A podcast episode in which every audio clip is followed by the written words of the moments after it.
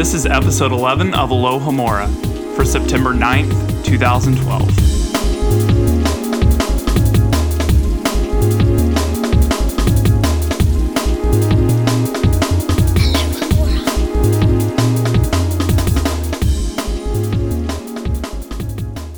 Hey, everybody, welcome to another episode of Alohomora. I'm Caleb Graves. I'm Rosie Morris. And I'm Kat Miller. And our special guest this week is Matthew Ziff. Um, for those of you that don't know him, he's an actor and a badass Quidditch player for University of Miami. So say hey to everyone, Matt. Hello. Thanks for having me on the show, guys. Yeah, thanks for, for joining us. Um, tell us a little bit about your experience in London. Um, I'm very anxious to hear about it. Okay. Um, so, you guys know I went to London and played for the U.S. Uh, Quidditch team in the Summer Games, and it was crazy. Like, it was so much fun. Everybody was really nice and really cool, and it's just, I mean, it's what happens when you get 20. I think we were 24 from our team plus however many people there were for the other team. So probably 50 to 100 people together who are all like-minded, who all really want to have a lot of fun and go and play Quidditch. I mean, what's better than that? Oh, that sounds So- awesome. Yeah.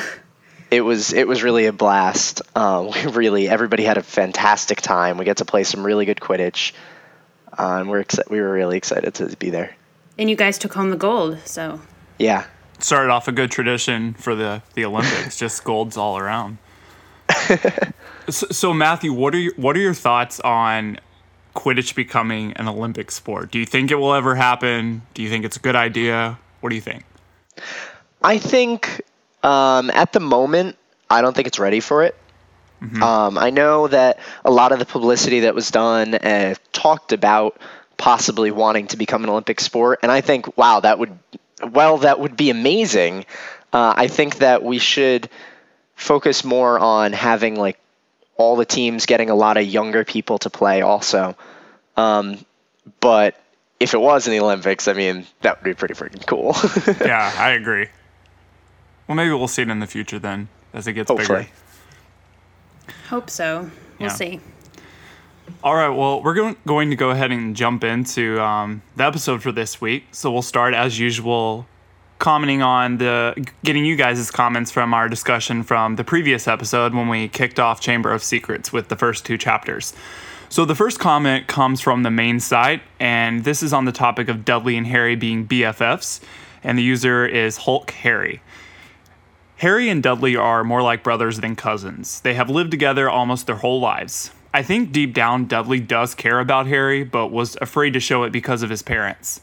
Vernon and Petunia show both extremes of bad parenting. Dutters probably isn't aware how bad his and Harry's relationship really is, as I have known a few siblings, more common with brother sister, who fight all the time and seem to hate each other, but eventually grow out of it. Yeah, I'm, I'm not sure Dudley hates Harry at all, but yeah, I, I agree with this comment actually. Totally. I think that Dudley does in some way care for Harry and is just totally afraid to show it. Because, I mean, he shows his true colors in the last book, right? So, Yeah.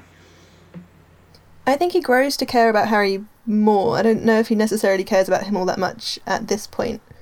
Um, and the idea of them being more like brothers than cousins, I think you know Dudley's grown up this in his entire life with having this extra boy in his house that isn't his parents' child.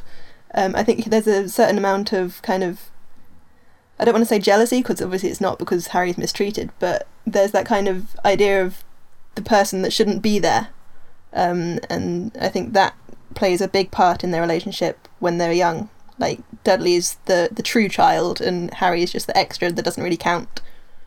Yeah, I agree with that. There's a, a lot of evidence for that in the books. You kind of see that Harry doesn't really get treated as well, and maybe, um, yeah, yeah, I agree with that. But but Rosie, he they've been together since I mean, as far as Dudley can remember. Do you think that's still um, that much of an issue? It's not like you know Harry came ten years into Dudley's life. They were there together almost from birth. Yeah, but they were treated differently from birth as well. I Okay. mean, the whole time they were never treated like siblings. They were never given equal treatment in that way. Even though they were together, they were always kept separate. Yeah, that's fair.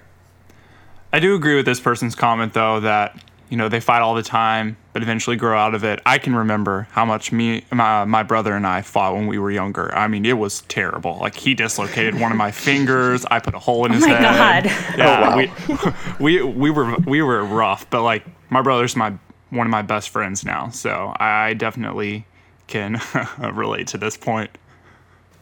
Wow. Sorry, a little snippet of my life. and we're gonna move on before people think I'm abusive. So the, the next the next comment um, is about the uh, synopsis that we uh, read for Chamber of Secrets, and this comes from the forums from Zio Regredians. I have Bloomsbury British editions of the books because those are the ones sold here in Australia. The summary on the back is not the same as the one you guys read out on the show. This is what the British version says. Harry Potter is a wizard.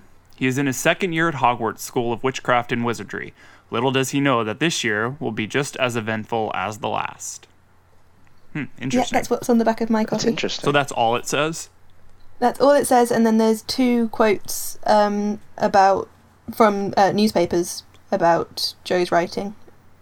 Wow. That's That's incredibly short. Yeah, that's Yeah, so that's much more kinda- vague than us. But I, I, I think that kind of makes sense, you know, thinking about what you've mentioned um, about the the adult versions of the UK books, Rosie, how they're kind of um, not as over the top, um, and they I think that sort of fits into that characteristic of British edition. Yeah, this is the the children's edition though that has the the short um, Oh, okay. short blurb on the back. oh, But it, I think it's mainly because um, half of the the back cover is actually taken up by a, a gorgeous watercolor of Hogwarts. So I think the the picture kind of takes precedent over the writing here. well, that kind of makes up for it. What's the adult version say? Does it say anything? Um, I don't know. I don't actually have the adult version, um, but they didn't come out until a few years after the, I think after, um, Prisoner of Azkaban came out. Um, so Oh, right, right. That's so interesting. as a selling point, it's it's very little to go on. yeah. Huh. Yeah, I mean, it gives no hints whatsoever. No. I wonder if the hardback has a different blurb because the the paperbacks would have come out kind of by the time that the the craze had already started. I think the hardback n- might have been kind of a harder sell. Right. Maybe they thought that uh, at this point people already sort of knew. Uh, I mean, maybe from the first one, read from the first couple of reading, and then seeing this, they said, "Okay, well, we know sort of what to expect already." A little bit. It's possible, yeah. And on the, that note, it's kind of interesting that they sort of expect that with the British audience, but apparently not so much with the American audience because we get so much more. so well, I mean, it just kind of plays into everything. You know, we keep saying they think Americans are dumb. Maybe that's it. that's true. we just need more. You know, we need more recap. So All right. Well, thanks for bringing that up. And our, our next comment comes from one of our moderators on the forums, KaiKid942, and it's about Harry's location in Dobby. And he says Harry's address wasn't really a secret. He was getting mail delivered by Owlpost, so Hogwarts had his address. And remember that Lucius was on the board for Hogwarts at this time, and so could have easily gotten access. His friends had his address, and the Ministry had his address. For all we know, there is the equivalent of a phone book for wizards, listing name, address, and Floo Network names Diagon Alley, the Burrow, Diagon Alley, aka Knockturn Alley, etc. That can be used. Hmm. Yeah, I never really thought of that. I guess. Yeah. Wouldn't that be Hmm. really dangerous for Harry though? I mean, surely he's there to be protected from all of the dark wizards, even if it's not Voldemort. There's still a lot of his followers that would have been kind of after him. Yeah. That's yeah, that's really interesting. Now, something that I've always wondered about, but how do the owls know where to go? Anybody ever think about that? Like they know exactly where to go? They're smart. Uh, I don't know. yeah, I guess I kind of always took it for granted. Yeah. yeah. We've talked about this before, haven't we, with the idea of owls and the Floo Network, and like they're just incredibly talented for some reason. So says Joe. Yeah. Well, that works, I guess. but I guess the owls have always they've always kind of represented knowledge and that kind of intelligence. So perhaps they just have that extra knowledge that they need. Yeah, like the the wise old owl, I guess. Yeah. That hmm. makes sense. Yeah, but I, I think it's interesting the that the possibility of a phone book. Can you imagine that in the wizarding world? imagine. I wonder how large it would be. Would it be for everyone in the Wizarding world, or just in like the UK area? And maybe it's really fast. Like you can just open it up and say the name, and it pops it pops up on the page. Oh, maybe Magic. that'd be cool. It's magic. But I Wizard still, Google. like Google. I still don't think Harry's address would be in there. No, me neither. Probably Definitely not. not. at They're trying to keep it a secret. not in Privet Drive. Yeah. But then if the government has control over what can go in there and what can't, hmm, I don't know Oh, how boy. I feel about that. I think the government would have his location because obviously they need to know to keep an eye on him. But I don't think general wizards would have access to that. Yeah. But then, like Dobby and house elves have their own branch of magic, as we'll find out later on um, in in our chapter discussion. Um, that's what the the Weasleys say. So Dobby might have some kind of location magic. All right, well, let's just move on. We'll uh, now we're going to recap the special feature last week, which was Noah's close read, and we talked about all the instances in the first couple chapters where the Dursleys were compared to animals. And we got a great comment um, again from Zero Regredients on the forums. It says Joe likes describing people as animals, and not just with the Dursleys. We have people like Scrimgeour, who is described as a lion. Pettigrew looks quite rat-like. Voldemort is snake-like. Madam Hooch has yellow hawk eyes, etc., etc. I like the idea of this as something Harry has picked up from the Dursleys. He compares people to animals, but then that kind of contradicts how he refers to Dobby as someone versus something on his bed earlier. So it might just be something Joe likes to do and not a reflection on Harry. All right. Well, I think it is interesting that, you know, he does refer to Dobby as, quote, someone, and then we have all these other animal com- comparisons going on for the actual humans. It's kind of an interesting dynamic. And there's so many of them. I mean, when I was reading um, today's chapters, which again we'll get to, I just kept finding more and more and more. And I think since we've talked about it, they're kind of jumping out at me now. Mm-hmm.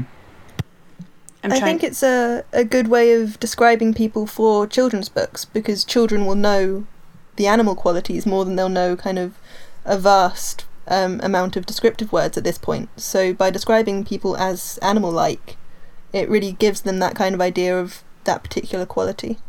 Something to connect with easier. Yeah. yeah. So it's like a way of simplifying for children. Yeah, it's very basic imager- imagery, so it helps. But it also makes it more magical because of what we know about transfiguration. Yeah, that's true. I never really realized. I never. Uh, I guess I just didn't notice all of these when I was reading. But that's now that it's pointed out like this, it's pretty cool. Yeah. So the next comment we got is again from the forums. It's um, Calais, 2011. And here she says, Did anyone else notice that the first words we hear from Dudley are, I want more bacon? kind of funny considering he was half transfigured into a pig less than a year ago. That is pretty funny, and I must say, I always want more bacon, so. yeah. Bacon is I just let, I never noticed. I mean, that's pretty much the first book, I mean, the first line of um, like dialogue in the book. And that's kind of where we left Dudley. I guess other than the end of the book where we don't get much, but we kind of leave him in this state where he's a pig. Right. yeah. I don't know. It's pretty funny. It's a good comment. So Rosie, you weren't on the show last time. Did you have any thoughts about you know how she she uses the the animals other than kind of what you mentioned, you know, for imagery? Did you notice it reading back through? Um, yeah, definitely, especially with my, my chapter from later on. There's a, a nice moment where Molly is described as, um, I think it's either like tiger like or panther like, something like a, a wild cat. Um, and yeah, I think it's it's really interesting way of bringing those characters to life in a way that that young children will understand. Um, because I don't know about other countries, but we've definitely got a lot of wildlife shows on our kind of television screens um, in England. So we've got a lot of that kind of reference material that children will actually have seen.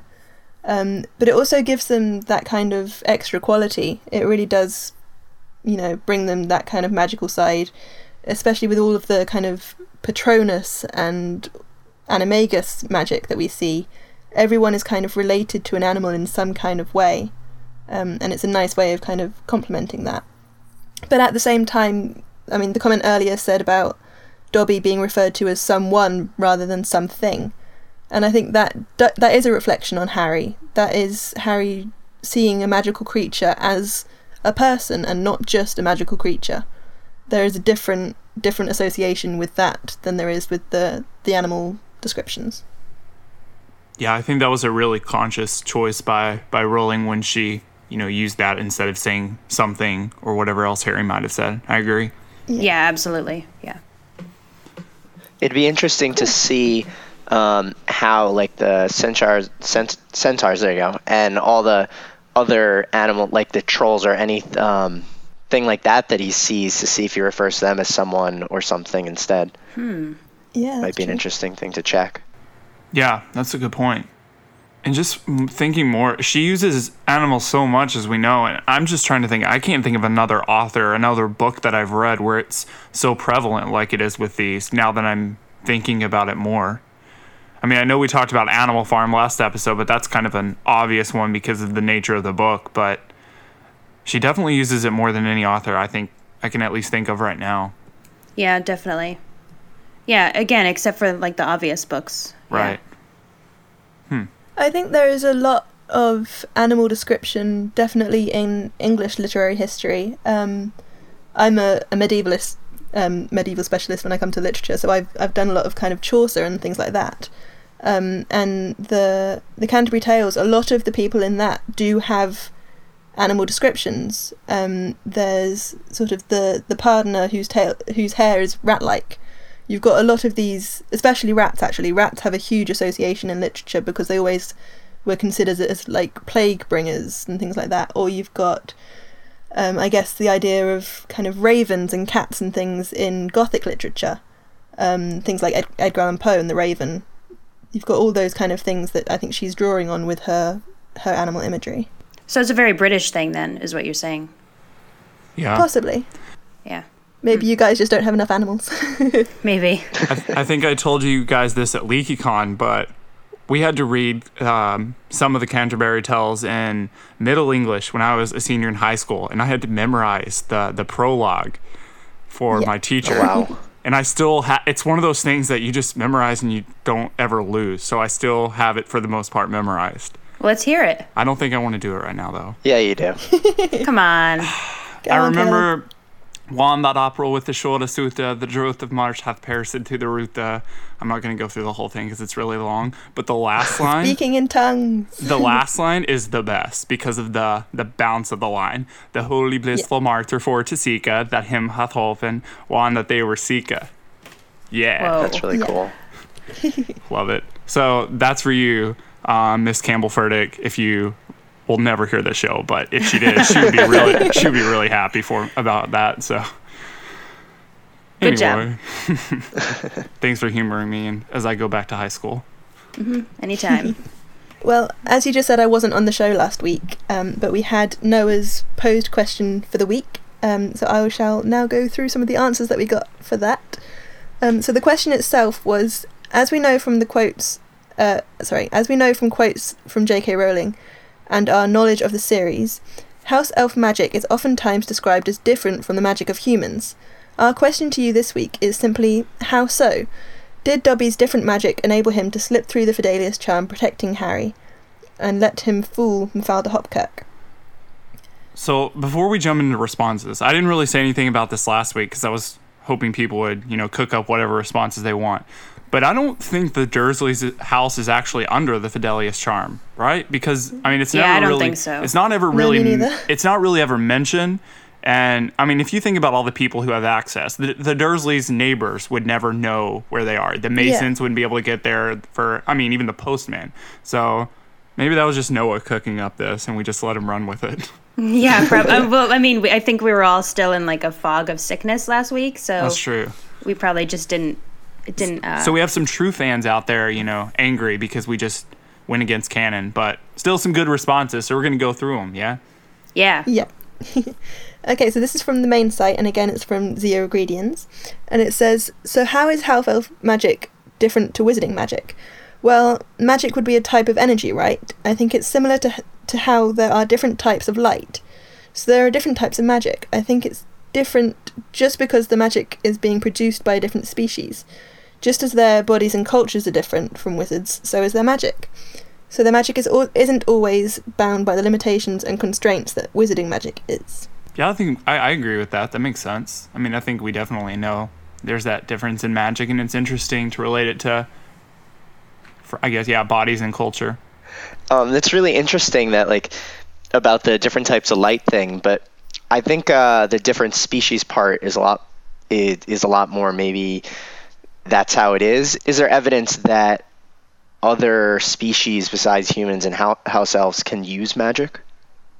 Is that some? Did you guys ever pick up on anything like that? Because maybe others are different, have it different also. We see goblins doing magic, um, at least some. Yeah. It's not Yeah. really put into much description. We don't really ever see centaurs doing much magic. I guess their prophecy is Yeah. a kind of magic, but Right. but that's more reading It's- stars. It's not more um, in your face, for lack of better phrasing. So then that would so then that would make sense to different species. So like you just said, the the um, prophecy or the house elves and the goblins and the humans all have different types of magic. Right. That's pretty cool. I guess we have things like pixies as well, but they, I guess their real magic is just kind of flight and things. So it really depends on what we define as magic. Um, and I guess that's what they mean by the kind of different different types of light. You've got different types of magic as we would define them, I guess, in a spectrum. Yeah. That's true. I like that. Yeah, I do too. Spectrum. The spectrum of magic. Yeah. Cool. Okay, we've got a another comment from I think it's Clover Lover. Um, and this is also from the main site, and it says the most visible difference between house elf magic and wizarding magic is that house elf magic doesn't require a wand. Both have some kind of inner power, but wizards need to channel it into one area in order to perform spells. Right. I mean, wizards are the only the only species, I guess, on the spectrum that carry wands. So, yeah, obviously there's kinds of magic that don't require wands. And even wizards, can't they do wandless magic? But They it's can. said that it's, it's very difficult, though, right? Right. Right. Yeah. Like the wand is kind of like a conduit that allows them to perform the magic, whereas house elves and kind of goblins and things seem to be able to tap into it without the need. Maybe it's because they have long, pointy fingers. Mm, their all the fingers, fingers. are their wands. That's right. Yeah. Because you know the goblins use their fingers to open the doors in Gringotts, so That's true. They've got kind of like a magical touch. right. Ooh, I've thought of another another magic like Dementors and their their magical kiss. Oh, Mm. right. Does that count as Okay, magic? yeah. do you think? Yeah. So they have to get some good lip gloss going for their magic to be primed, magic to be primed up. And for the centaurs, it's just having a really elegant mane. That's where their power is. So we've got a comment from our forums by Centaur Seeker one two one, and it says, "I think JKR said that house elves had their own brand of magic, but what effect does having to serve a family have on that magic? Are they restricted to just using their magic for menial tasks?" When Dobby was serving the Malfoys, all of his attempts to help Harry failed. The intercepted mail, crashing um, of the pudding dish, uh, closing the barrier at nine and three quarters, tampering with the bludger, etc. Whereas after Harry tricked Lucius into freeing him, Dobby was able to openly blast him away when he tried to hurt Harry. So do you think wizards put restrictions on house elf magic? Maybe they're bound to some sort of contract um, that does limit their magic. A that, blood contract. so that like they can't hurt their master or something like that. Yeah. Yeah, I think that makes sense. Uh, I can't imagine it being set up to where they're able to go after their their masters, or else we probably would have seen Kreacher, you know, messing with Sirius, trying to like kill him or something. But I mean, there are obviously loopholes because Kreacher does pretty much disobey. Yeah, I think that's what they try to do. You know, Kreacher never actually disobeys though, does he? He just Just complains a lot. interprets. Yeah. yeah, that's yeah. I think. They Well, just yeah, sort he finds the loophole. Yeah. yeah. How about when house elves have to punish themselves for doing wrong? Do you reckon that's a, a magically influenced kind of punishment, or is it just house elves having a strong sense of guilt? Ooh, that's a good question. Because my first instinct was it's magically bound, but then I was like, it might be guilt because that's kind of the the vibe I get from Dobby in that first scene we see him with Harry. Right.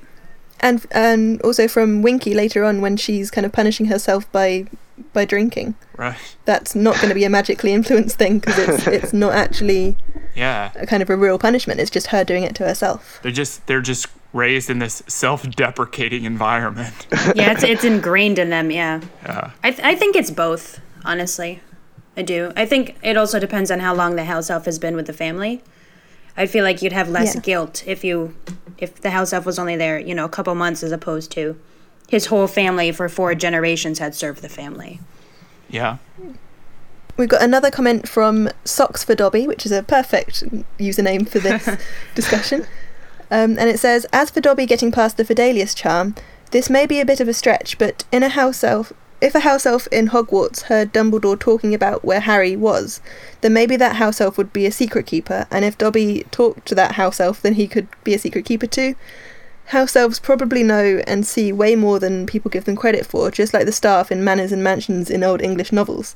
The maids and staff knew and saw everything. They were just really loyal usually and didn't talk to the people outside. House elves are bound to their families and so have a sort of forced loyalty, but they are also probably but they also probably know a ton of things. Dobby broke his loyalty to the Malfoys by trying to protect Harry and could have done the same thing and told another house elf who also wanted to make sure Harry was safe.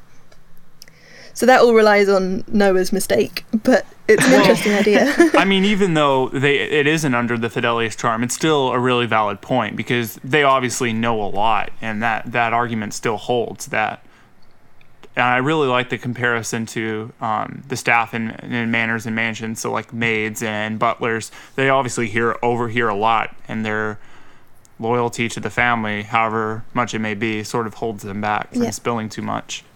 But that obviously wasn't Dobby's case because Right. you know, Dobby's the exception to the rule in almost every case of house elves. yeah, that is very true. But I think that idea holds really strongly when you come to see Kreacher, because he's kind of forced to be loyal to the name of Black, even though he doesn't want to be. Um, so eventually he will break his loyalty, but in a way that is still loyal to the family, because Yeah. he goes to the Malfoys rather than right. anything else. Even though Sirius is scratched off the family tree, he still does. Yeah. Mm-hmm. And our last comment is from Nightstrike91 on the forums, and it says, "Dobby apparating to Harry in that scene without having without having to is why I brought that particular scene up. To firstly make the point that house elves seem to be able to apparate to people rather than locations, seen more times with Kreacher, and secondly to show that Dobby could come to without any could come to without any master's call. To me, that to that, together with the scene from Chamber of Secrets, fits into this theory that elfin magic. Sorry. Fits into the theory of the elfin magic being capable of apparating to persons directly instead of locations without the master elf bond. That's a really clever point. Yeah. So I I think they're talking about here about a much further scene in one of the later books, I believe. But yeah, the, the, the point makes sense. I I guess I never thought about the fact that they can apparate to people rather than locations. Yeah, exactly. Because every time we sort of see it broken, that's, you know, our expectation of the limitations of wizards. That's what they're doing. They're apparating to people. Yeah. It's like they've got some um, like telepathic you know, capability where the wizard can call on them and they just Especially if they're they're the master, you know, as we see with, with Kreacher and Dobby for that matter. But well, I guess not so much with Dobby. We don't ever really see him apparating for the Malfoys, but definitely with Kreacher. right. I think Dobby always sees Harry as a kind of master, whether he is or not, as well. I think Yeah, he, so he wants sort of to adopted serve Harry. one. Yeah. Yeah. maybe there's like this kind of idea of a call which is a need. So whenever their master needs anything, the house elf can feel it. Do you think that might be something? So like they it doesn't matter where their master is, they will always be able to transport to that person. Kind of like in- instinctual, you mean? Yeah. They have like a bond with them. I mean, yeah, that makes sense. I wonder how that works. I guess with wizarding apparitions, they need to visualize the place that they have to transport to. Maybe house elves can just visualize that person. Maybe wizards could too if they tried. We don't know. Um, but they just need to visualize that one person that they want to go to, and then no matter where they are, that's where they'll go. I feel like if wizards could do that, Voldemort would have figured out a way to do it. Like, True. Yeah, because we don't ever see any uh, wizards like human wizards do that. But then wizards don't pay any t- attention to their house elves, so maybe if they did, they would learn something. yeah, I mean that comes up time and time again in the books, doesn't it? Yeah. It could be a new branch of magic that's waiting to be discovered. Someone get on that, right? Do it. Yeah. Okay, so let's uh, jump right into the chapters that we're going to be discussing this week, and they are chapters three and four: the burrow and Flourish and Blotts. So I have got the chapter of the Burrow this week, which I'm really happy about. Um, and we start off with the Weasleys outside of Harry's bedroom window, which is always fun. Who wouldn't want a Weasley appearing in a flying car outside their bedroom, whisking them away on an adventure? I would take it. Yep. Think if that happened to you tomorrow, if a, ca- a flying car just showed up outside your window. How excited would you be? I would probably pass out. It's the perfect start to any story, isn't it? yeah. I, I my house is you know one level, so Yeah, I'm on the first floor of my apartment complex, Yeah. so it's less exciting. But I would it'd be probably- a really low flying But car. if it gets that six inches off the ground, I am stoked about it. yeah, that's right. Exactly. I missed last week's discussion, but did you guys? What is the front cover of the Chamber of Secrets in your in your books? Because for us in England, it is the the flying car with only Harry and Ron and Hedwig inside it. But that's from from later on, of course. It's in it's in the ch- in the Chamber of Secrets. Harry holding on to Fawkes. Okay. I just think like the the image of the flying car on the front cover of Chamber of Secrets for us is just is going to make any little boy want to read the book, isn't it? I mean, we've just said that that would be the perfect start to any adventure, and that is exactly the image that we're presented with on the cover. Yeah, your co- your covers are a lot more subtle Yeah. than than ours. Ours jump right to the point. Yep. So that goes along with our really long descriptions too. Yeah. Yes, Totally. exactly. But yes, we start with with Ron um, and Harry having a conversation through the bars on his window, um, and we discover that Ron has been writing letters all throughout the summer. Um, when did Dobby actually give Harry his letters, though? You know, has Harry really not been able to contact them back in any way? Is it just because Hedwig's been locked up? Well, I mean, how long was Harry locked up? Three. It, it says three days. three it says three days later. So Yeah, he has no way to get back to them because Hedwig is Yeah. locked up. So so he's probably read them, but just can't write back. Yeah. Mm-hmm. Yeah. In that case, how did Dobby get hold of the letters? Where I mean, surely owls are meant to be delivering to that one person. he tackled the owl and beat it to a bloody pulp. Oh my gosh. He stole them. So maybe it's not Errol's fault. That's actually what happened to Errol. Errol. Errol was a perfectly fine owl until Dobby got a hold of him. That's why I can't fly anymore. Oh no! so do you think he like sat outside Harry's window? Yep. Like a true stalker. and collected the letters. Yeah. With those big green tennis ball eyes. Creepy. Harry has no idea how many nights he slept with those eyes watching him. oh my god. Very creepy. Okay, Lovely. moving swiftly on. Yeah. yes. we we finally discover a bit more about the Weasley family, and we learn that Arthur works for the Ministry. Um, and there's actually been a Hank Green song recently about the fact that there's only a few workplaces in the Wizarding world. Like you can only work for the Ministry, Gringotts, or Hogwarts. Why are there so few workplaces that we we find out about in the Wizarding world? Oh, I think there's What plenty guys think? more. We just it's not immediately important to the story, so we don't hear as much about it. Yeah.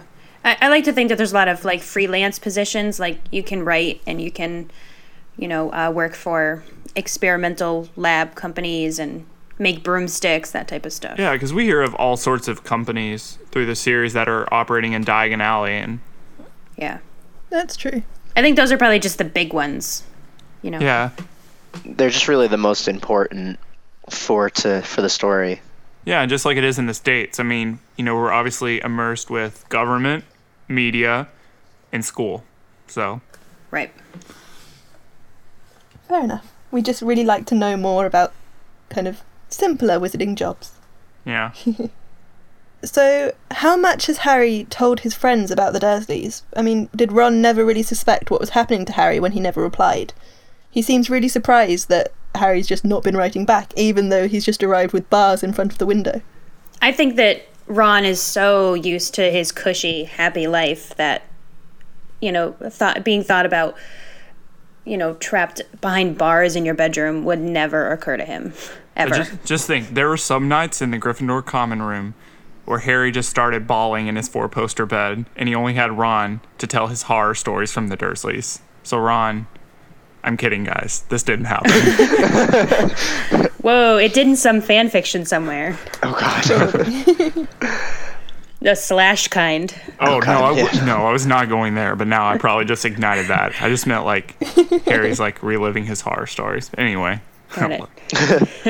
He had to at some point have told his friends about them just for the fact that they probably asked like if if you were to actually see like about all the times that you don't see them in the books like what are they doing and in between i don't know you never have a you never see them just sitting down having a chat Yeah.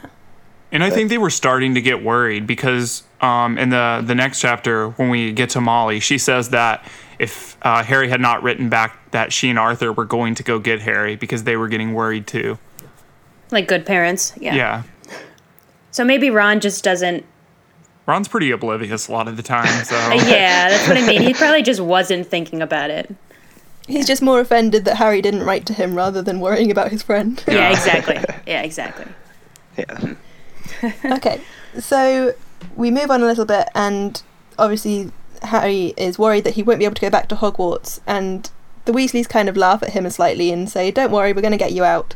And they start ripping the metal bars out of the brick wall of the house. How does no one wake up? I don't understand this. If they can wake up for owls hooting, why does the sound of metal being ripped out of brick not wake them up? Surely it had to be loud. I feel like it would shake the house too a little bit, like Yeah. something being ripped out of a brick wall. I, I would wake up personally. maybe Vern is so used to being around drills, like maybe he has to go to test sites where he's always like being rattled around with drills that it's it's normal for him. maybe somebody in the house just snores so loud that they're just Yeah. used to it Maybe, and I, I, I feel like That's true. Dudley's a really heavy sleeper, so I'm not surprised that he didn't, you know, wake his butt up. But hmm. What about Petunia? Petunia's always struck me as a very kind of alert person. She's always looking for gossip, so I think she would she would be a very light sleeper. She wouldn't do anything though until until Vernon does anything though. She's probably she would wake him up yeah. though she might wake him up though yeah. yeah, she's not the the actionable half of that marriage. No. But no one does wake up at this moment, and um, they they ask Harry to climb into the car, and Harry points out that all of his Hogwarts stuff is actually in the cupboard under the stairs in his old room. So Harry may not be in the cupboard under the stairs anymore, but his entire whizzing life is locked away there. I think that's kind of poetic almost. Sad. Sad. It's Yeah. very sad. Yeah. Well, he has, sort of has to hide it, like because he can't use magic outside of Hogwarts, obviously. But um, he sort of has to hide the fact that he's a wizard from everybody else if he wants to just get through his daily life. But could he not just keep his books in his room? I mean, obviously Vernon's the one that's locked them away, but surely locking them away with Harry would make more sense than kind of scattering them around the house. No, I don't know. I think that he probably thinks the the less access Harry has to it, the better. The unhappier he'll be. You know. Yeah. Yeah, but poor Harry has to suppress like the most natural thing for him. But people who never have to suppress the most natural thing to him are Fred and George, um, who are always up to mischief. And here they actually tell us that they know muggle tricks as well as wizarding ones. So they pull out the traditional hairpin um, and unlock Harry's door to go and get the trunk. How much do you reckon this is going to be Arthur's influence? You know, the, the kind of magical versus muggle influence that Arthur seems to bring. Yeah, I definitely think that's where it comes from. I mean, I think that's where all of Arthur's sort of curiosity about the Muggle Ward and even meddling in things, if anyone, it gets passed down to Harry. Uh, excuse me, to Fred and George. Yeah. I mean, have have any of you ever tried to pick a lock with a hairpin? It's incredibly hard. I you haven't. have? Yeah. Did you do it? Yeah. It took a while, but it worked. Yeah, right. Yeah, it's it's difficult. See, I think that this speaks to friend George. Um, they're very persistent, and I, I feel like this is just it fits right in with their personality. Not just the lock picking part, but the fact that they practiced and that they know how to do it.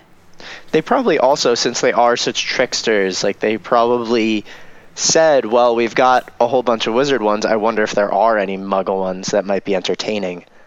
Um, so they might have looked, and even with Arthur's influence, that might have said, "Oh, okay. Well, here, let's go check this out or check that out." I guess they're also underage, so they're technically not allowed to use magic outside of Hogwarts still. So all of their mischief would have to be kind of muggle based. It would have to be without magic if they wanted to do it outside of Hogwarts. I mean, that's true. I completely agree with that. Yeah. So um, the the twins go downstairs um, and they they bring back Harry's trunk, which is you know already packed, being the the perfect uh, student that Harry is. He's already ready to go, despite not having access to his trunk. Um, and they they bring it back and they push it into the car, um, showing the good teamwork that Ron, Harry, and the the twins have. But unfortunately, Harry has forgotten Hedwig, and she hoots loudly to remind him that she's there. No wonder Hedwig is always upset with Harry if he keeps forgetting her and locking her up all the time. How do you forget your owl? Exactly. I don't know that. Yeah, that's. I'm sure she wasn't standing like completely still. She would have been moving around and you would have been able to remember that she was there.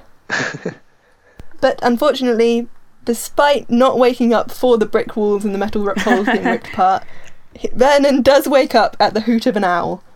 Um, and he, he shouts and he runs, and eventually he sees Harry climbing into the flying car. And he shouts, He's getting away! He's getting away, Petunia! Surely the Dursleys would be happier seeing Harry leaving them than trying to keep him locked up in that room with the owl that's been annoying him for the entire summer. But it's like it's Vernon losing control on something, and he can't have that. Yeah. It, it's making Harry happy to leave the house, and Harry is not allowed to be happy. He just doesn't want Harry to be happy. Ever. Yeah. At all. But that's true. And Harry is very happy, as you can see by the return of his amazing personality that seems to have sprung out of nowhere since last year. So he makes the joke of "See you next summer," calling out at them. and Yeah. the Weasleys all roar with laughter. He's really become a joker, and I think that's that's definitely got kind of Ron and the Weasleys' influence Mm-hmm. involved. Yeah. Um, but Ron says, "Step on it," and um, Fred flies the car out and away from Privet Drive. How does Fred know how to drive a Muggle car? Surely he hasn't been able to have like driving lessons or anything with with Mr. W- Mr. Weasley. Do you reckon it's easier to drive a flying car than one on the road? There's going to be less to crash into. Yeah, I mean, you don't have to worry about yeah. staying in a lane. So This is true. well, maybe um, maybe Arthur had taught him just as being such so involved in the Muggle world. Maybe he learned and he taught he taught Fred just just because. Oh my God, I cannot see Arthur driving a car. That No, it that sounds would end almost more dangerous than the tw- yeah. It sounds more dangerous than the twins driving the car. I don't know because Arthur's just so excitable. I feel you like get distracted by all the buttons. yeah, exactly, exactly. Yeah, I think it's probably just easier to drive a flying car, not necessarily um, in general, but as far as like Caleb said, staying in the lane and all that. So Have any of you ever flown a plane? I have No. not. Have you? Yes, I have. What? And yeah, no, when you're up in the air, like when you're actually up in the air, I mean, there's not really a whole lot to do. Actually, I mean, I've only flown, I've flown smaller planes, but you basically you set your throttle and you steer, and you can go up, down, side to side, and it doesn't really matter that much. So it's so because there's nothing. I mean, there's nothing there. So I guess it probably would be a little easier to to be flying than have to actually drive on a road. It's certainly I- less to have to pay attention to. Yeah, now I think about it, I actually have flown a plane. My cousin flies, and I've gone up with him in like a, a three, four passenger Cessna, and Yeah. I got and I co-piloted with him, and I got to take over for like two minutes before I started hyperventilating. So, so yeah, it was actually really cool. But yeah, so uh, yeah, And a magical flying car probably has kind of more regulations and things on it, as in it, it would be able to power itself slightly more easily than a, a plane using magic. So Totally. maybe it is actually really simple to drive a flying car. Well, and the funny thing is, so we're going to talk about Pottermore later, but we learn in Pottermore that quite a lot of people had magical cars. So this just, you know, Right. feeds into that, I guess. So Harry and the Weasleys um, start discussing what has been happening over the summer and why Harry hasn't been writing back. And he tells them all about Dobby's warning. Um, and the Weasleys really start to question it. They they wonder whether it is, you know, a kind attempt of Dobby trying to save Harry's life, as Harry just assumed was correct. Harry's quite a very trusting person. Um, but the Weasleys are, are slightly more devious and they, they suspect slightly more and they wonder if it's just trying to stop Harry from returning, um, whether there is a wizard trying to play a trick on him. And straight away, Harry and Ron realise that, you know, there is someone in Hogwarts that would want to play a trick on him Draco Malfoy. Yeah, and it's it's like Harry halfway guesses this connection between Dobby and Draco, and he doesn't know yet that he's actually right. Oh, right, yeah, because Harry doesn't know what family Dobby serves currently. So, yeah, that's Right. funny. He always seems to get these, these guesses half right and he never quite finishes the thought in the right way. I think it's funny because I think first time reading it, I like passed over this and I was like, oh yeah, that's kind of funny, but would have never thought that Dobby actually belonged to the Malfoys, even though as you're reading it, it really does add up and make sense. And then at the end of the book, you're like, oh, that was right. Do we really think this is Draco's kind of joke? I mean, do you think he would do that? Do you think he's able to do that? Uh, if he could, I, don't think, think he so. would, but I don't. I don't think he would be able to. Yeah, I, I just I feel like that he wouldn't be able to do that. Like maybe maybe it's physically possible for him to do that, but maybe Dobby wouldn't like just wouldn't. I don't know. Does that make sense? I think I think Dobby would have to if if Draco asked him to, and I think Draco is perfectly capable of asking him to. I just don't think he would care that much. It's not that big of a deal about Harry returning to Hogwarts. Like Draco would have more fun kind of tormenting him within the school than trying to stop him from coming back. That's true. Do you think do you think that the children in the families I'm I'm just thinking about who the house elves um, kind of serve. Do they, do you think that they serve the head of house more so than the rest of the family?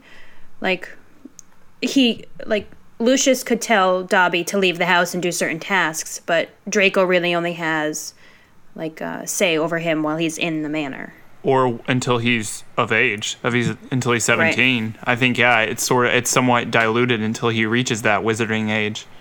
I just I, I just think that anyone within the family would have control over Dobby. I just I think that the the head of the family would be able to overrule other people's orders. But what if what if uh, Draco told Dobby to go jump off of the the third floor balcony? Would he have to do it? Probably. I just don't. See, I see they have to punish themselves so much. I see Draco trying that, but I don't see that happening. I don't know. Yeah, me too. I see it happening. I just don't see Dobby maybe dying from it. They seem to be very resilient. Well, he's. I think he would be able to. What if he said cook I mean, yourself yeah, in if the he oven? jumps off, then he can just apparate to the ground. What if he said, Dobby, go cook yourself in the oven? oh my god. That's terrible. Caleb. Well, I'm just trying to hit an extreme here. Part of their sort of like unwritten contract or something. Maybe you can't Yeah. abuse the house elves. Like, a, I don't want to say a pet, but yeah, maybe like maybe it's something like you can't tell them to abuse themselves. I don't know. I think that that's pretty much encouraged. Yeah, they do abuse themselves when they do anything wrong, and I think Dobby in particular is very mistreated throughout his entire kind of service to the Malfoys. But I don't think that they would be able to abuse them to the point of death, Yeah, I think that's more what I meant. except for the Blacks where they get to behead them. Why don't the fans try to write us up a, a standard for the contract for the owning of house elves as um, put out by the Ministry of Magic? Everyone should join Spew. Yeah. Here's your chance. Sorry, S-P-E-W, SPEW. Rosie. No, but I want the like regulation for. I feel like there's a piece of legislation, something. it would make a brilliant essay. Someone write that for us. Yeah. Ooh, it would. That That's true. It would. I'm really interested to see how people would word everything and how they would uh, actually do that. That'd be really cool. And when when that would have been made, like what year, I guess, because you never because there's obvious there's no like history of when or is there somebody correct me if I'm wrong of like when house elves started serving. Yeah, I don't think Um, there's an actual hard date on that. Yeah, I don't think So so. I wonder when that if that was something if this was actually a piece of legislation or whatever when that sort of thing would have come into effect. What like year? I definitely don't think there is legislation because of what we know of the, the Blacks and Kreacher's history. We see generations of house elves' heads mounted on the wall, don't we? maybe it's not necessarily like legislation like from the Ministry of Magic, but maybe it's some part of the ancient wizarding world that like in ancient history that it was just sort of like a magical bond. Sort of like the unbreakable vow, like this is sort of a thing that is always going to be there. Hmm i like that. Interesting. So let us know what you guys think. Yeah, send it in. You know the email by now. Yeah. okay, so as soon as Harry says the name Draco Malfoy, George turns around and says, Not Lucius Malfoy's son. Um, so immediately we get the idea that, you know, our our favourite villain from the first book has a father who is worse than he is. We get this idea of the kind of family history of evil.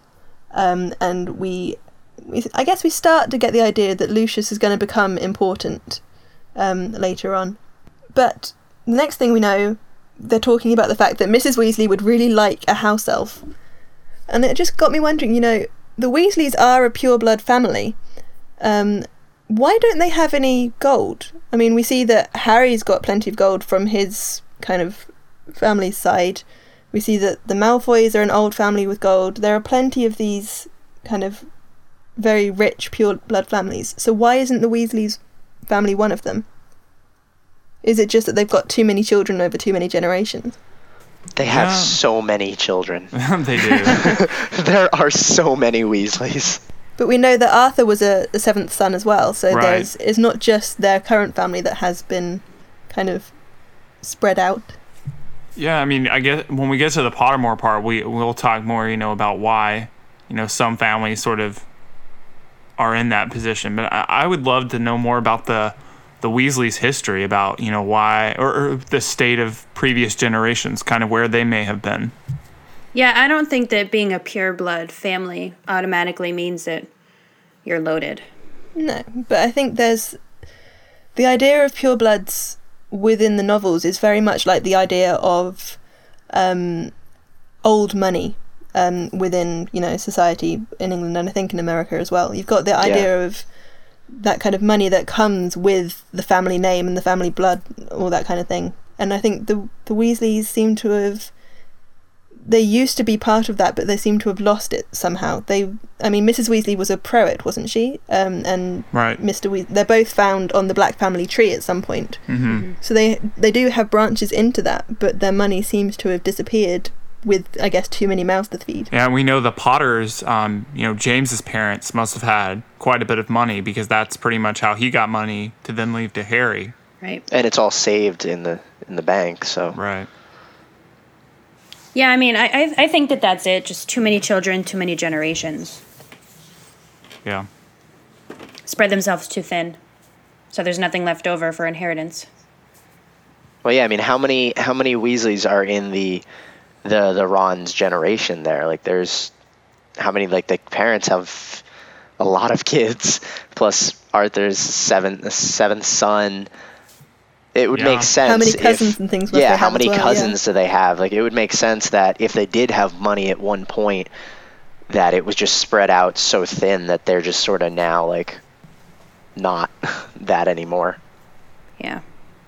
Um, so we get our our first look at the the burrow, um, which going along with this idea is, you know, it's not the grand mansion of the the Malfoys. It's not some brilliant old money house. It is essentially an old pigsty with extra rooms that have been added and piled on top until it just kind of looks like this higgledy piggledy mess. Um, all held together by magic.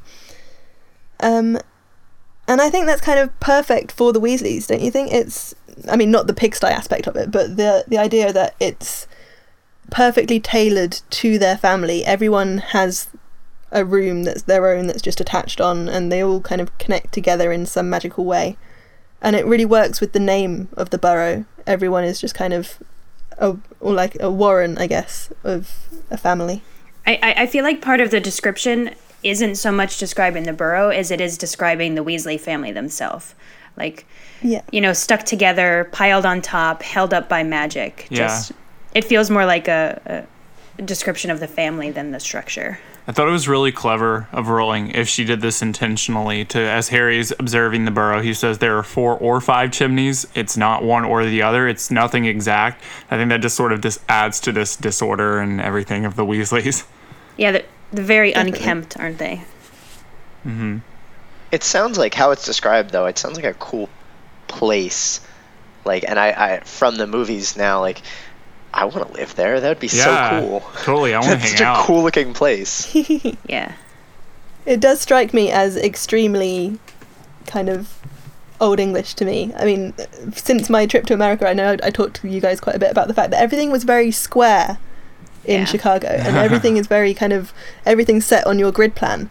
But in England, we've got all these kind of houses with odd angles and kind of tiny doors and everything that doesn't really quite work with a modern society. And I think the Burrow is perfectly in that kind of t- tradition. Yeah, it's a little more quirky. Yeah. which fits the family perfectly. Um, so going along with the idea of names, we learn that the Weasleys now have two owls, um, and their names are very appropriate to to their characters and their their kind of roles within the house. Um, so we've got Errol, which you know essentially sounds like error. He's always getting things wrong. Um, That's He never quite does what you want him to do. And then we've got Percy's new owl, It's Dobby's fault. um, and Percy's owl is called Hermes, and he's the Greek messenger god, which you know is slightly pretentious. It's it's very very Percy to name his owl after a messenger god, don't you think? I do. Yeah. Very much. So I think this is a further example of of Jo being absolutely perfect in naming her characters to reflect their personalities. And we we find out a bit more about Mr. Weasley and the fact that he works in the misuse of Muggle artifacts office within the Ministry. I just why does he work there if he's going to misuse these magic these um, artifacts himself? Is he just trying to keep himself out of trouble, or is he maybe looking for new items, or just trying to keep the bad wizards away from the mug- the Muggle items that he loves, whilst you know ignoring harmless ones like himself?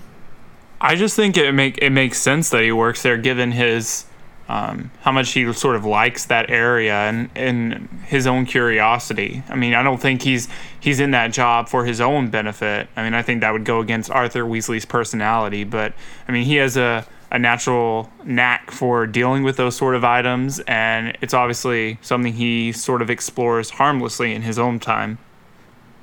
Yeah, I, I agree with that completely. Yeah. And he's always so interested in them. It just kind of works. It makes sense that he would work there. Yeah. I feel like he knows quite a bit more about muggles than he lets on. Or that most wizards would, so which is why he fits into that role pretty well. Right. And he enjoys writing the loopholes if they, you know, if they so please him. Yeah.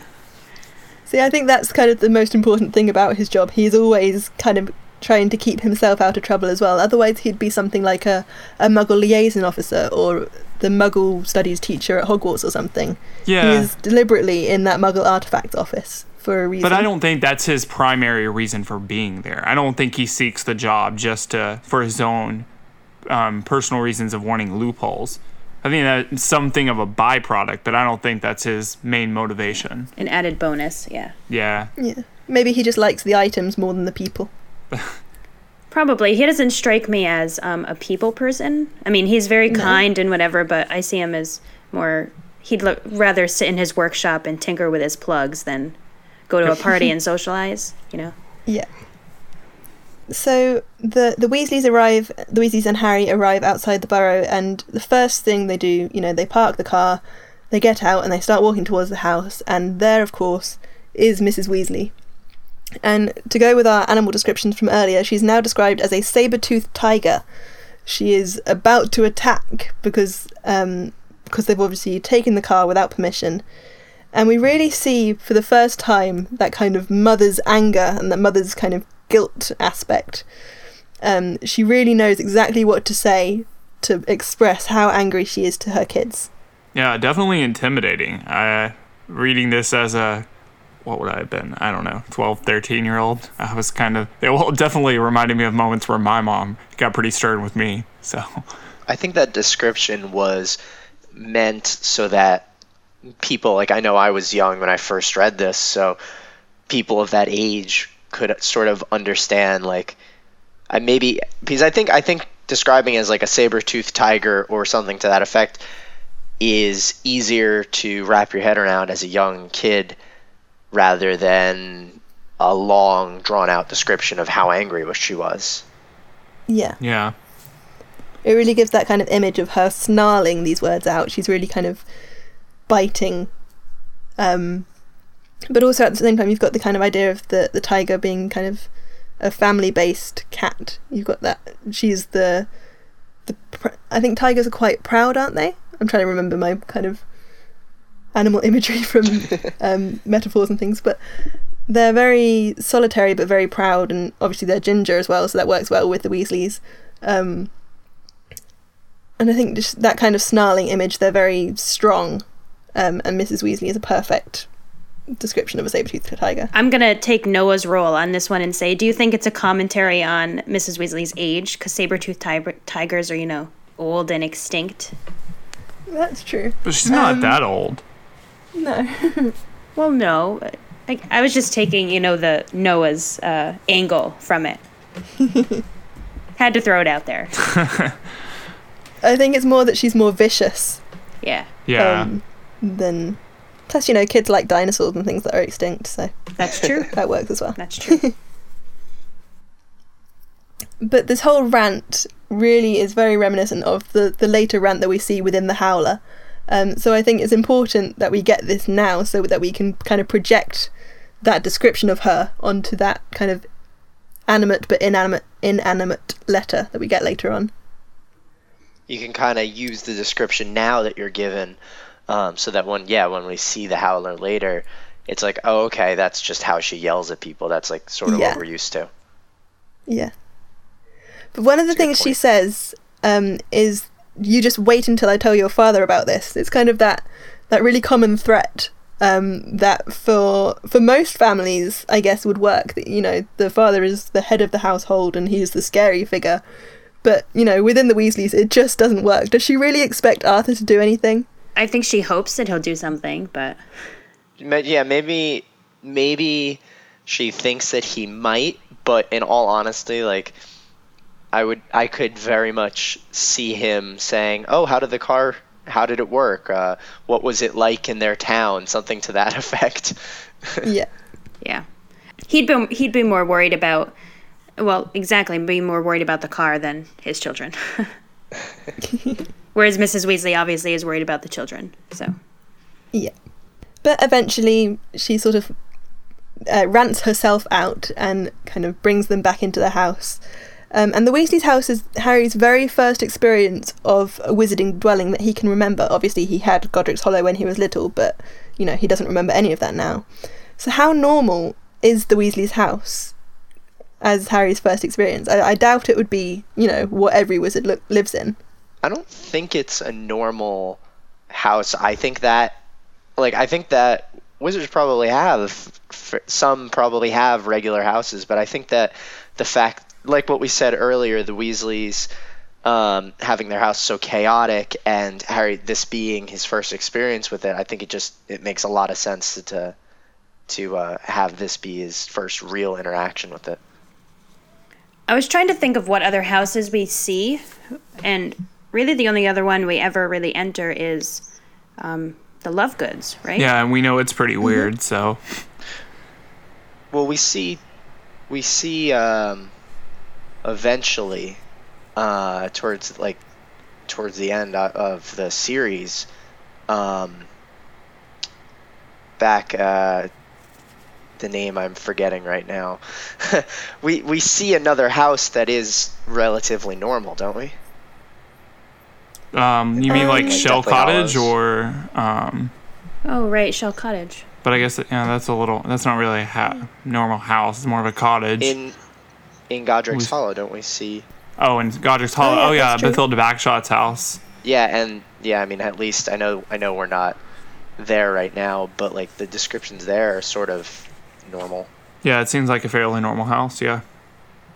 But within the Wiz- within the Weasley's house itself, there are lots of kind of magical things happening. There, there's, um, I guess most of this is kind of movie influenced, but there's you know knitting that's knitting itself, and there's um, the the washing up that's being you know doing itself through magic. How much experience of magic do you reckon wizarding kids get compared to Muggle kids? Um, because even if they can't perform the magic themselves, they are still kind of immersed in a lot of magic around them. Quite a lot, actually. Um, I feel like they would learn more of the householdy stuff, like cleaning and healing, and because they don't teach that at Hogwarts, which No, not that we see. right. They probably maybe they expect like at Hogwarts they expect the families to teach that kind of stuff. Like um We hear Tonks, isn't it, that later says that her mother um, used to teach her the packing spell and things like that. Yeah, like sort of like you expect a parent to teach um, a child like basic household stuff. Maybe that's just a part of growing up in the wizarding world that you just sort of learn this stuff, even though you can't really use it yet. You just kind of sort of know it for later when you can. Right. But not math. No math. Not math. Right. no math. In which case, why does Harry, why does no one around Harry ever think to kind of show him this kind of stuff? Or do you reckon that it does and we just don't see it in terms of the story? Do you reckon Mrs. Weasley takes him aside one day and shows him how to do the washing up? I don't know. I feel I, like, yeah, I feel like at, at some point we probably don't. I mean, we don't see it, but I feel like her character is someone that, and Harry's curiosity, like in a part that we don't see, I could totally see her be starting the spell, and then Harry being like, "Oh, how do you do that?" And she's like, "Oh, here, Yeah. let me explain it to you." But it's not really like a, a major story point, so it probably just wasn't No. shown. but it is incredibly sweet. so one of the things that we do see within the Weasley's house is the the wizarding radio, the wizarding wireless, and it just it makes me wonder why that one particular Muggle artifact seems to be so prevalent um, in wizarding communities. They have this whole wireless network. But you know, why do wizards have radio and not TV? Is it just that they're they're used to moving images anyway? Well, we're actually going to talk about that a lot later in the Pottermore section because we Okay. learn a lot about technology. So, yeah. Sure. Okay. Not to spoil it all, I want to talk about it later, though. Okay, so listeners, keep listening. That's right. Okay, so they all sit down and they they eat breakfast, which Mrs. Weasley has just cooked for them, and then suddenly we get this kind of a blur of a girl run in, squeak, and then run out again. Um, and that is our first sighting of Ginny within this book. We saw her briefly um, at platform nine and three quarters, um, but this is the first time we've really had an interaction with her. And it's always embarrassing to accidentally meet your crush whilst wearing your pajamas, isn't it? So I don't blame her at all for squeaking and running away. Especially at that age. Yeah. But it's interesting that later on, um, Ron or possibly one of the twins says that it's really rare to see Ginny be shy. yeah. And Harry is really the only person that Ginny is ever shy around. Um, what do you think that says about her character and her ideas of romance? Yeah, I don't know. I mean, she's still really young. I guess at this point she's, you know, 11 or so. So I think it's just Yeah. a product of her being really young and shy and just that cute boy thing for, I guess, what girls experience. I guess I wouldn't really know that. But uh, Ladies, do you have any commentary on this? You're probably better on the subject than yeah. No, I think Caleb hit it on the head. Yeah, that's that's about Yeah. it. Oh, okay. Success. I tapped right. into the, the girl's mind. I guess for Ginny, you know, meeting Harry is kind of like meeting the prince of your fairy tales. Um, While in pajamas. she's pajamas. grown up with stories about him While in while in paja- pajamas. Yeah, exactly.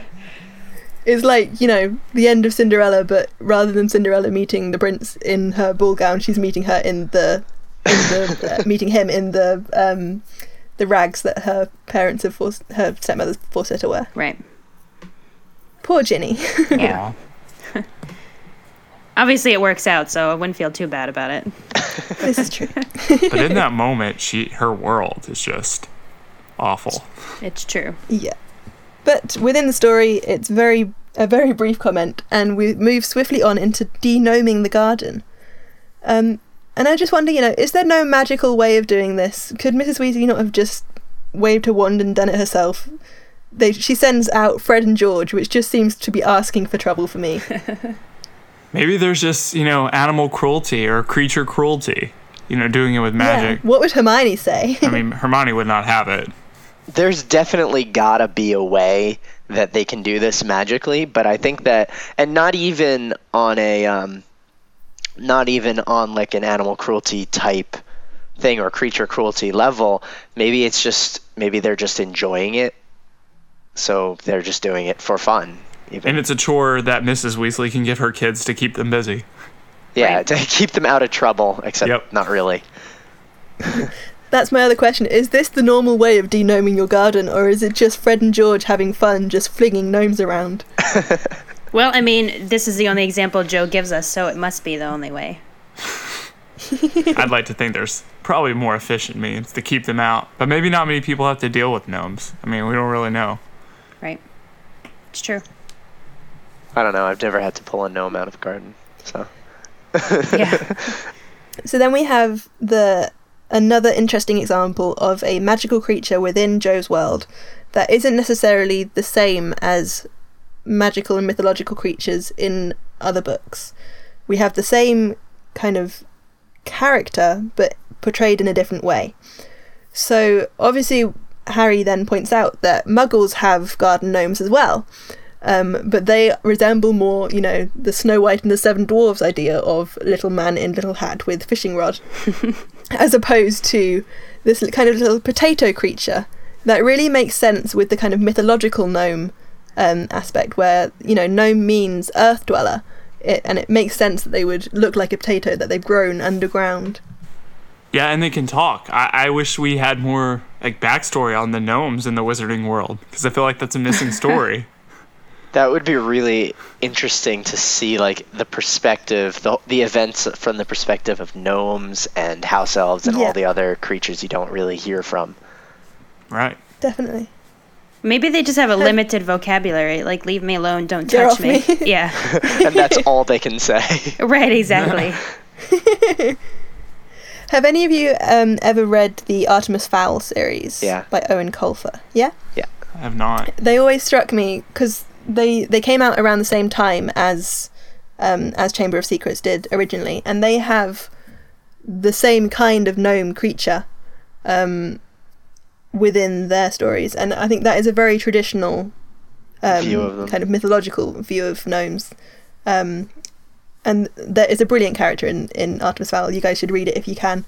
Um, and I think if you want to know more about gnomes within Harry Potter, read Artemis Fowl for that kind of idea. Yeah, it gives a really good description of like the, they're- they describe them very similarly. So it's it's really interesting to see how the gnomes are in that, and then if you can take that back to this and be like, oh, okay, that sort of makes a little bit of sense. Yeah. And then Mr. Weasley turns up. He's home from work and he explains what he's been doing all day. And we get our very first mention of Mundungus Fletcher, um, who is a troublemaker right from the start. We we hear Arthur tell Arthur say that he tried to hex him um, when he was trying to kind of confront him about a Muggle artifact. So why is Mundungus in the Order later on if we know that he is this bad character and he's been introduced right from you know the very beginning? Why is he then trusted later on to be part of Harry's guard? Probably just so Dumbledore can keep him close, and you know maybe he's resourceful in certain ways, but keep, lets Yeah. the order keep a closer eye on him. Yeah, I'm pretty sure one of the twins it says that, um, or maybe it's Lupin, says that uh, it's good to have thieves and Right. stuff in, in the order. Yeah. So Get a different perspective that they wouldn't normally have. yeah. But I just like the I just like the mention because it's yet another like name drop. She does so many of these, and I love it. I love Yeah. it.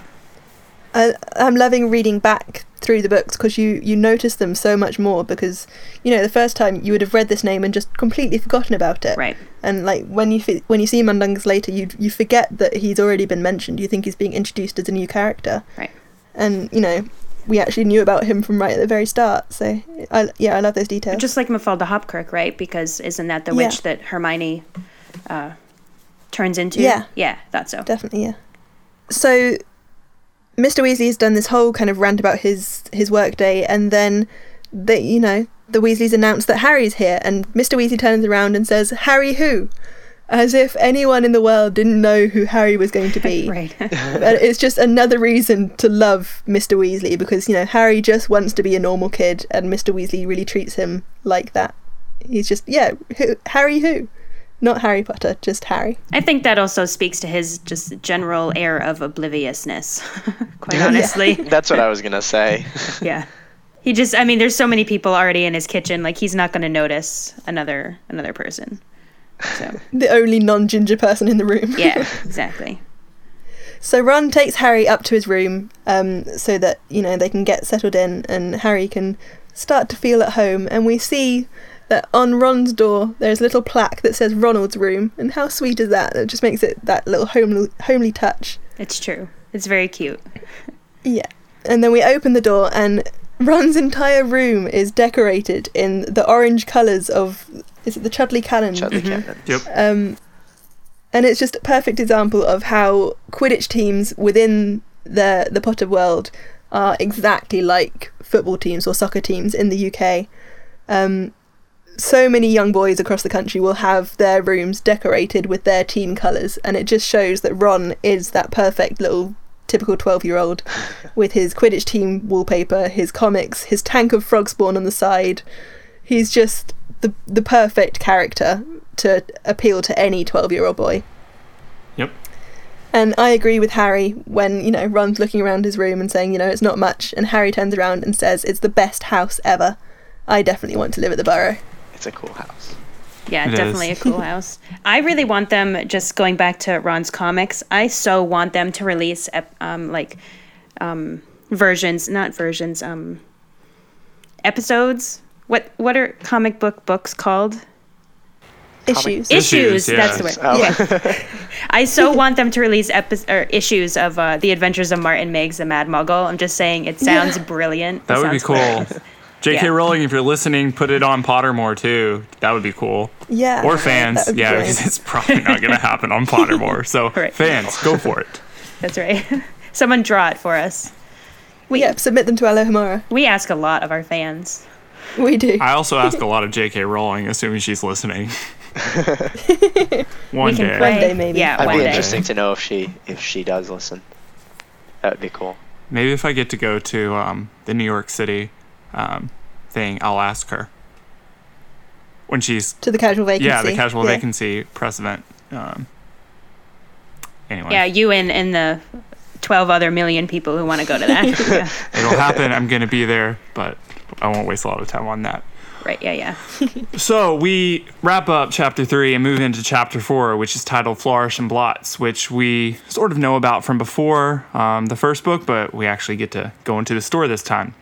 And it opens up with Harry obviously still at the burrow, and he immediately gives uh, a sharp contrast between the Dursleys and the Weasleys' houses. He describes the Dursleys as neat and ordered, with the Weasleys being strange and unexpected, which just makes it that much more exciting compared to what Harry's used to. And Harry notices that there's a talking mirror that says, Tuck your shirt in, Scruffy. And I'm just, I wish I really had a mirror that talked to me because think about it, you know, you get critique before you even go out. So, Right. unless That was it's a good little- voice, by the way. Thank you. And... Do you think that mirror is actually alive or just has and like it has a conscious or do you think it just Wait. talks about clothing? Is Noah here? I know that's exactly what I was thinking. Noah's gonna be so Are- are you happy channeling that you him? brought that up. Wow. Good job, Um, Matthew. Yeah. No, I do not think it's a sentient being. No, but, but what if the mirror was a little too judgy? Then I feel like I might break it if it said something mean to me. Yeah, I could see that. Yeah. But that's your Gryffindor temper. That's true. but just as I do feel that that mirror would probably be more of a, a Fred and George trick rather than a Mrs. Weasley trying to be nice to her son. that's true. Yeah. And um, so, and the big difference that it kind of wraps up, contrasting the two places, is Harry, um, or as the narrator, it says it was the fact that every everybody there seemed to like him, So that's you know the first time he's really in a home where people enjoy his presence, and I think that Yeah, he really finally important. feels the love. right. He finally gets to know what a home is like. Right. A proper home. Yeah. Yeah. And as Harry continues to amble through the burrow, we get more of Ginny being really awkward and shy, um, which sort of just sort of keeps playing into this crush that she has, and Harry doesn't really know how to deal with it because he's just as awkward. But Do you think he realizes it's a crush? Uh, maybe? I- I, I guess I always assumed, but Probably not at first, but eventually. or maybe not a crush, but just sort of like a, a fascination. Yeah. I don't know. I feel like boys, especially at that age, are kind of oblivious to that stuff. Yes. yes. That's fair. yes, we are. Um, and so we finally get um, letters from Hogwarts. Harry figures out that his letter, because the owls again know everything, that um, his Hogwarts letter has come to the Burrow, and they get their book lists. And Standard Book of Spells, Grade Two by Miranda Goshawk is on there, as we might expect. But then there's this huge list of all these books from this dude named Gilderoy Lockhart. And later we figure out, obviously, that Lockhart, Lockhart is a teacher. I'm just thinking, do individual teachers get to choose their books? You would, you know, assume they get some sort of um, say in that. But is there no approval by the headmaster or headmistress? Because why would Dumbledore allow Lockhart to profit so much by requiring students to buy all of his books? His books are meant to be like instruction manuals, so as long I mean Dumbledore hired him trusting him that these were his own ideas, so it's just evidence of his own kind of prowess. Do you think Dumbledore saw through that? N- n- hasn't seen through the books yet? Well, that's that's what I was thinking. I think that Dumbledore realizes that Lockhart's full of BS, basically, and but he's so desperate for a teacher that what other choice does he have? And that's kind of part of the Yeah. deal that Lockhart gets to, you know, put all of his books on the list, and that's sort of the condition that he teaches. Yeah, maybe. I'm a little disappointed in Dumbledore in that. Yeah. Poor Weasley's having to buy like 89,000 books for one year. I mean, how many books is it? Yeah. There's like seven, or eight or something. Yeah. wow. But you know, Lockhart is the the famous author of the time. I guess there's going to be a charity shop somewhere of wizarding books, so you'll be able to find some cheap copy that someone's given back. Right. Well, after this letter, it's not the only letter coming Harry's way. We find out that um, Hermione has sent a letter, and um, she comments on how Errol is. Well, Errol first flops down and barely makes it to get the letter there, and Hermione even comments in her letter that er- Errol is, you know, kind of on his last wing. I'm just thinking, poor Errol. He's he's just not making it these days. You know, after Dobby got done with him, he just he just can't. You're right. Yeah. Dobby. But notice, notice, guys, that at the end of Hermione's letter, because she addresses it primarily to Ron, it says, "Dear Ron and Harry, if you're there." It ends with love from Hermione. They're already in love. Aw. This Probably so not, sweet. but Hermione is. I mean, I guess do girls start just using love, you know, at that age because that's sort of just a common closing to a letter. I didn't, but Hermione Hermione's very caring and very proper, so maybe for her that Right. is just normal. And she's never really had all that many friends, so maybe it's just a nice. She enjoys being able to write to someone, so it's you know love from Hermione. Mm-hmm. Yeah. Aw, And maybe she does love them, but on a platonic level. yeah, At least right now. friendly level. Yeah, yeah. So after Harry and um, the Weasleys go and play a little bit of Quidditch, and everyone uses his broom because you know theirs are not as good. We um we get to where they're about to head off to Diagon Alley, and Harry starts thinking about how they don't have as much. The Weasleys don't have as much money as he does because one of them makes a comment about how it's going to be a struggle to buy all the textbooks and everything, and then he makes a comment about. Um, the Dursleys. Uh, I can't remember what the exact line is, but he says something where he he doesn't want the Dursleys to know how he has all this magic because their um, disdain for gold would not reach to, or disdain for magic, I should say, reaches to his amount of gold. So it's kind of like the one exception that the Dursleys would hate about magic. Of course, something with money. So I thought that was But pretty but you can, I mean, you can convert, you can change the money. So I think it's good that Harry never told him. Yeah, Yeah, Because they probably would have made him convert it. absolutely. Taking all of it. But how would they have gotten it? Because they wouldn't have let Harry go into the Wizarding World to get it, and they sure as heck would have never gone. So, Yeah, I don't know. Hmm. oh well. They may they may have again um, allowed an exception because again of the money they're getting out of it. Yeah, maybe they probably would have if they knew. Like they seem like the kind of people that might force him to go get it. Mhm. Yeah, they wouldn't have gone to get it themselves. The goblins would never have let them either. That's true. Oh, do you think Muggles aren't allowed in there? No, I think they probably are allowed because I think Hermione would have gone with her parents, but I don't think. I think the goblins would know the difference between someone accessing someone's vault for good reasons and someone taking someone else's money. Yeah, they're clever Oh, okay, enough. you mean if the if they were by themselves? You mean? Yeah. Oh, Yeah. okay. Or even if they were with Harry, I think there would be a they would be able to tell a certain amount of coercion. Hmm. Hmm. Well, the Dursleys, uh, excuse me, not the Dursleys, because they don't use Floo powder. but uh, the the Weasleys and Harry are getting ready to um, Floo themselves to Diagon Alley, and this is Harry's first introduction to Floo powder. And so I started to think, I don't, I don't think we've talked about this before. I don't think we would have. But what is the correct amount of Floo powder? Because you know, it just says they grab, um, I guess, a handful. But do you need more depending on, you know, if you're going farther?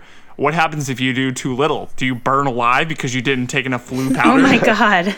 That's that's a good question. Yeah. Because if you're just grabbing, I, I can't imagine that it's an arbitrary amount because then the Weasleys would probably try to ration it because, you know, of money.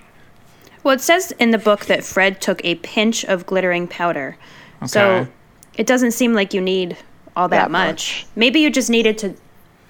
Maybe, Maybe- it, it that's not what transport you that that transports you. It's just what makes the fire into a transportation device. Maybe Okay. it's like the wand where it channels the it like maybe the Floo powder channels the magic um, into allowing you to to travel. So like it doesn't matter how much you use, kind of thing. Yeah, Hmm. you could pour the the whole bucket on there or whatever, and it would be Yeah. maybe Same effect. maybe it's Yeah. only one you maybe only one transportation. Like you only get to go to one place, no matter how much you put in. Okay. Yeah, I guess that's kind of the way most um, like public transportation systems work, right? Like in Chicago, I noticed when we went, you pay so much to get on, um, no matter where you get off, and I. Right. But it's different in DC, and I think it's similar in uh, the underground over in, in London. If correct me if I'm wrong, Rosie, but in DC, you pay based on distance. or how- Destination. yeah. yeah, you do. Yeah, distance. But like in Chicago and New York, it's like a flat rate. In Boston, it's flat rate too. Yeah. So that's really, I think actually the DC Metro was modeled after that, um, the way it's set up over in London. So that's interesting to think about. But anyway, um, they're kind of, the Weasleys are kind of all over the place trying to explain Floo powder to Harry. I'm thinking if I was in this place, I would be screaming for them to shut up and just tell me, you know, probably wouldn't say shut up because that's, that's kind of mean. But yeah, they're like throwing advice at him from every direction. It's no wonder he screws up. Uh, he he, he throws the Floo powder in, and um, obviously really tough because you have like ash and everything's well, I guess not hot, but the ash makes him choke up and cough, and he, he doesn't say it clearly, and he ends up in Knockturn Alley, specifically in Borgin and Burke's, the strangest store you will never go to. I, I just I just love the description of the store. It's immediately you know Harry is in a bad place. yeah. I mean, have you ever have you guys ever been alone where you kind of just end up in the wrong place and you know that you have screwed up big time? No, I was a goody two shoes. well, but even by accident, I feel like I've done this where I've been like exploring places and you know t- You just get lost. Yeah, and you end, up, you end up in an Accidentally alley. gone into a staff area or something like that. yeah, Yeah. I know in some cities that I've gone to, like there's some areas that if you, you're just driving and then all of a sudden you make a wrong turn and you're like, oh, I probably shouldn't be here. yep, definitely I feel like it was me. one of those moments. That's true. I remember feeling like that when I was in Memphis. That's true. Mm. Yeah. Scary. well, Sorry to anyone who lives in Memphis. and half our Memphis viewers stop listening. But, uh, so Lucius and Draco come in the stores. Harry's trying to escape, but obviously he can't run out and then be seen by them. And um, Draco's complaining about Harry and doesn't know that Harry's there, obviously. And Lucius acts, actually, you know, tells Harry to chill out, or excuse me, tells Draco to chill out on the Harry hating because of the perception it might create, since you know he brought down the Dark Lord. So I thought this was an interesting sort of uh, contrast in this moment between how mature thinking Lucius is, whereas Draco's still stuck in that schoolboy sort of mindset. Yeah, why is Draco talking about Harry at this point? I mean, he hasn't seen him all summer. Why is he still so obsessed with this boy? Because I think Draco just he's really jealous of Harry Yeah, in so, in so many ways. Maybe going back to school made him think about how either, oh, I have to deal with him again. yeah. Yeah. What do you think Draco does in the summer when he's not doing anything school related? Tortures Dobby. That's terrible. I don't know. That's a good question, though. What um Yeah. His what are homework. Wizarding pastimes. His homework. does he have Maybe. some work? I guess he has. He has some friends within Slytherin and things as well, so he'd probably meet up with them, Yeah, and do evil things together. Right. Burning ants and stuff. No. Yeah. Um, Lucius starts talking to um, is it is it Miss? I can't remember now if it's Mr. Borgin or Mr. Burke. Borgin. Okay, so Lucius starts talking to Mr. Borgin, and he's not wanting to buy anything, but he's actually wanting to sell. And he's talking about how the ministry has started doing raids, and Mr. Borgin asks if he has been targeted yet. And I, I love this quote because it says, uh, Lucius says, I have not been visited yet. The name Malfoy still commands a certain respect. And I'm just thinking, yeah, he's badass. He knows. That's so badass. It Yeah. is, and, and we'll obviously talk about this some in the Pottermore stuff. But, God, even though they're the, I guess, quote evil family, they're so they're so baller. They know they can sort of just push people around if they want to. Yeah. No. Totally. Um. And Draco, of course, is milling about the the store as Lucius does business, and he starts noticing some things. And it was interesting rereading it this time because the first time you don't think much of it, but he he spots the hand of glory. Mr. Borgin tries to sell it to him.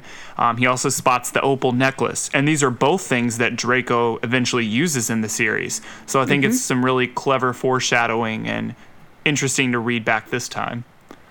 Yeah, it's just yet another one of those things where, um, I don't know if any of you have heard of this before, where the the the books on the opposite end of the spectrum parallel each other. So like book one and seven, and two and six, and three and five. That's so these items that he sees now are items that he uses in book six. Oh yeah, that's interesting. I I was just thinking Yeah. about that as you were saying that. That's Yeah. really kind of mind blowing, actually. Yeah. And Lucius and Mr. Borgin are talking more about the selling, and um, I think Draco brings something up about Hermione, isn't it? And um, they're talking about the the blood heritage, and Mr. Borgin actually says something. His quote is, "It's the same all over. Wizard blood is counting for less everywhere." And this was a little surprising to me. You know, he's obviously dealing with a lot of probably pure blooded families. And what in the world makes him want to say this in front of Lucius Malfoy, of all people? I don't know. What do we know about Borgin? Is he They a run a creepy pureblood? store. I would Well- think so. I mean, doesn't isn't this well? Yeah, Tom Riddle interns at this store, right? Right. So, and obviously he's selling dark objects. I mean, I guess dark magic doesn't necessarily um, assume um, auto automatically relate to Evil. pure blooded pure yeah, pure blooded families, but it seems like that's just an uncharacteristic statement for him, especially with the company he's in.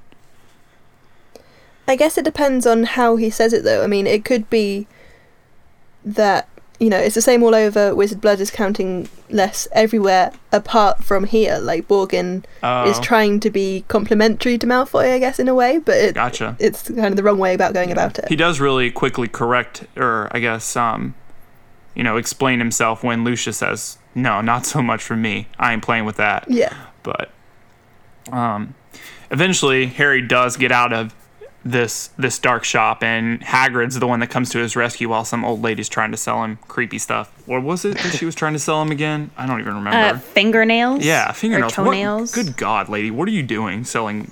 Ugh. Anyway, but Hagrid gets him out they of go there. on a potion. Yeah. And Hagrid gets him out of there, and he's reunited with everyone in Diagon Alley. And I really like this moment because Harry immediately tells Ron and Hermione about the Malfoy encounter. And it's like immediately the first time the three of them are together again, the trio aspect is immediately um, locked in. And they're like already talking about it. Yeah, they're already whispering about things. Yeah. They're So- plotters. Exactly. Those- but it's just like three. that first moment. You know, he's been with Ron for a while, but the, the instant the three of them are together, it's like back to it. Yeah, there's no hi Hermione, how was your summer? It's just let's go have adventures. Yep. So, But aren't those the best kind of friends? absolutely. Yeah, definitely. What house are you, Matthew? Gryffindor. Yes. Well, there you go. That makes sense. yeah, adventurous. I'm with that. And as Harry, Ron, and Hermione are, you know, going through Diagon Alley, they stop and get some ice cream. And the flavor of this ice cream, strawberry and peanut butter. That Ew. is gross. Yuck. Does anybody like I don't know. that? I would try that. I mean, I would try. I like both of those things quite a bit, but I just Yeah, can't exactly. imagine them together. Do they actually have them together? I'd forgotten that. I, I, th- I mean, it just says Are they not just each one having an individual one? So one no. having It's like it's one like having peanut butter? hyphenated. I think so. It's like strawberry and peanut butter ice cream. Yeah. Three large strawberry and peanut butter ice creams. So Ew. they should be together. I kind of want to try that someday. I wish I knew how to make ice cream. well, you could probably buy peanut butter ice cream and like cut Put strawberries into or it. buy them both and like mix it together. Ew. Sounds awful. I guess the Wizarding World likes weird flavors with you That's know Bertie true. Bott's every flavored beans Exactly. and things. so- Can I just say I enjoy the grass one? It actually tastes very good. Ew, no. It doesn't taste like grass. It doesn't. What does it taste like? Um, Green? if it can taste like a just- flavor. that's I'm really not sure. bad It's, it's, news it's just very sweet. That's, just going to motivate some some kid to go out there and start eating some grass because they think it's going to taste the same, and you know, then parents are calling the company because their children are eating grass. Well, then they aren't paying very good attention to their kids, are they? And that's their fault. That's right. anyway, So the everyone gets back to Flourish and Blotts, the title of the chapter, and they're going to buy some books. And apparently, um, this Gilderoy Lockhart bloke is having some event inside the bookstore. And this is our our first big wizarding celebrity because at this point we don't really know much about Gilderoy Lockhart, but now it's clear he he is something. Like people are crazy about this guy.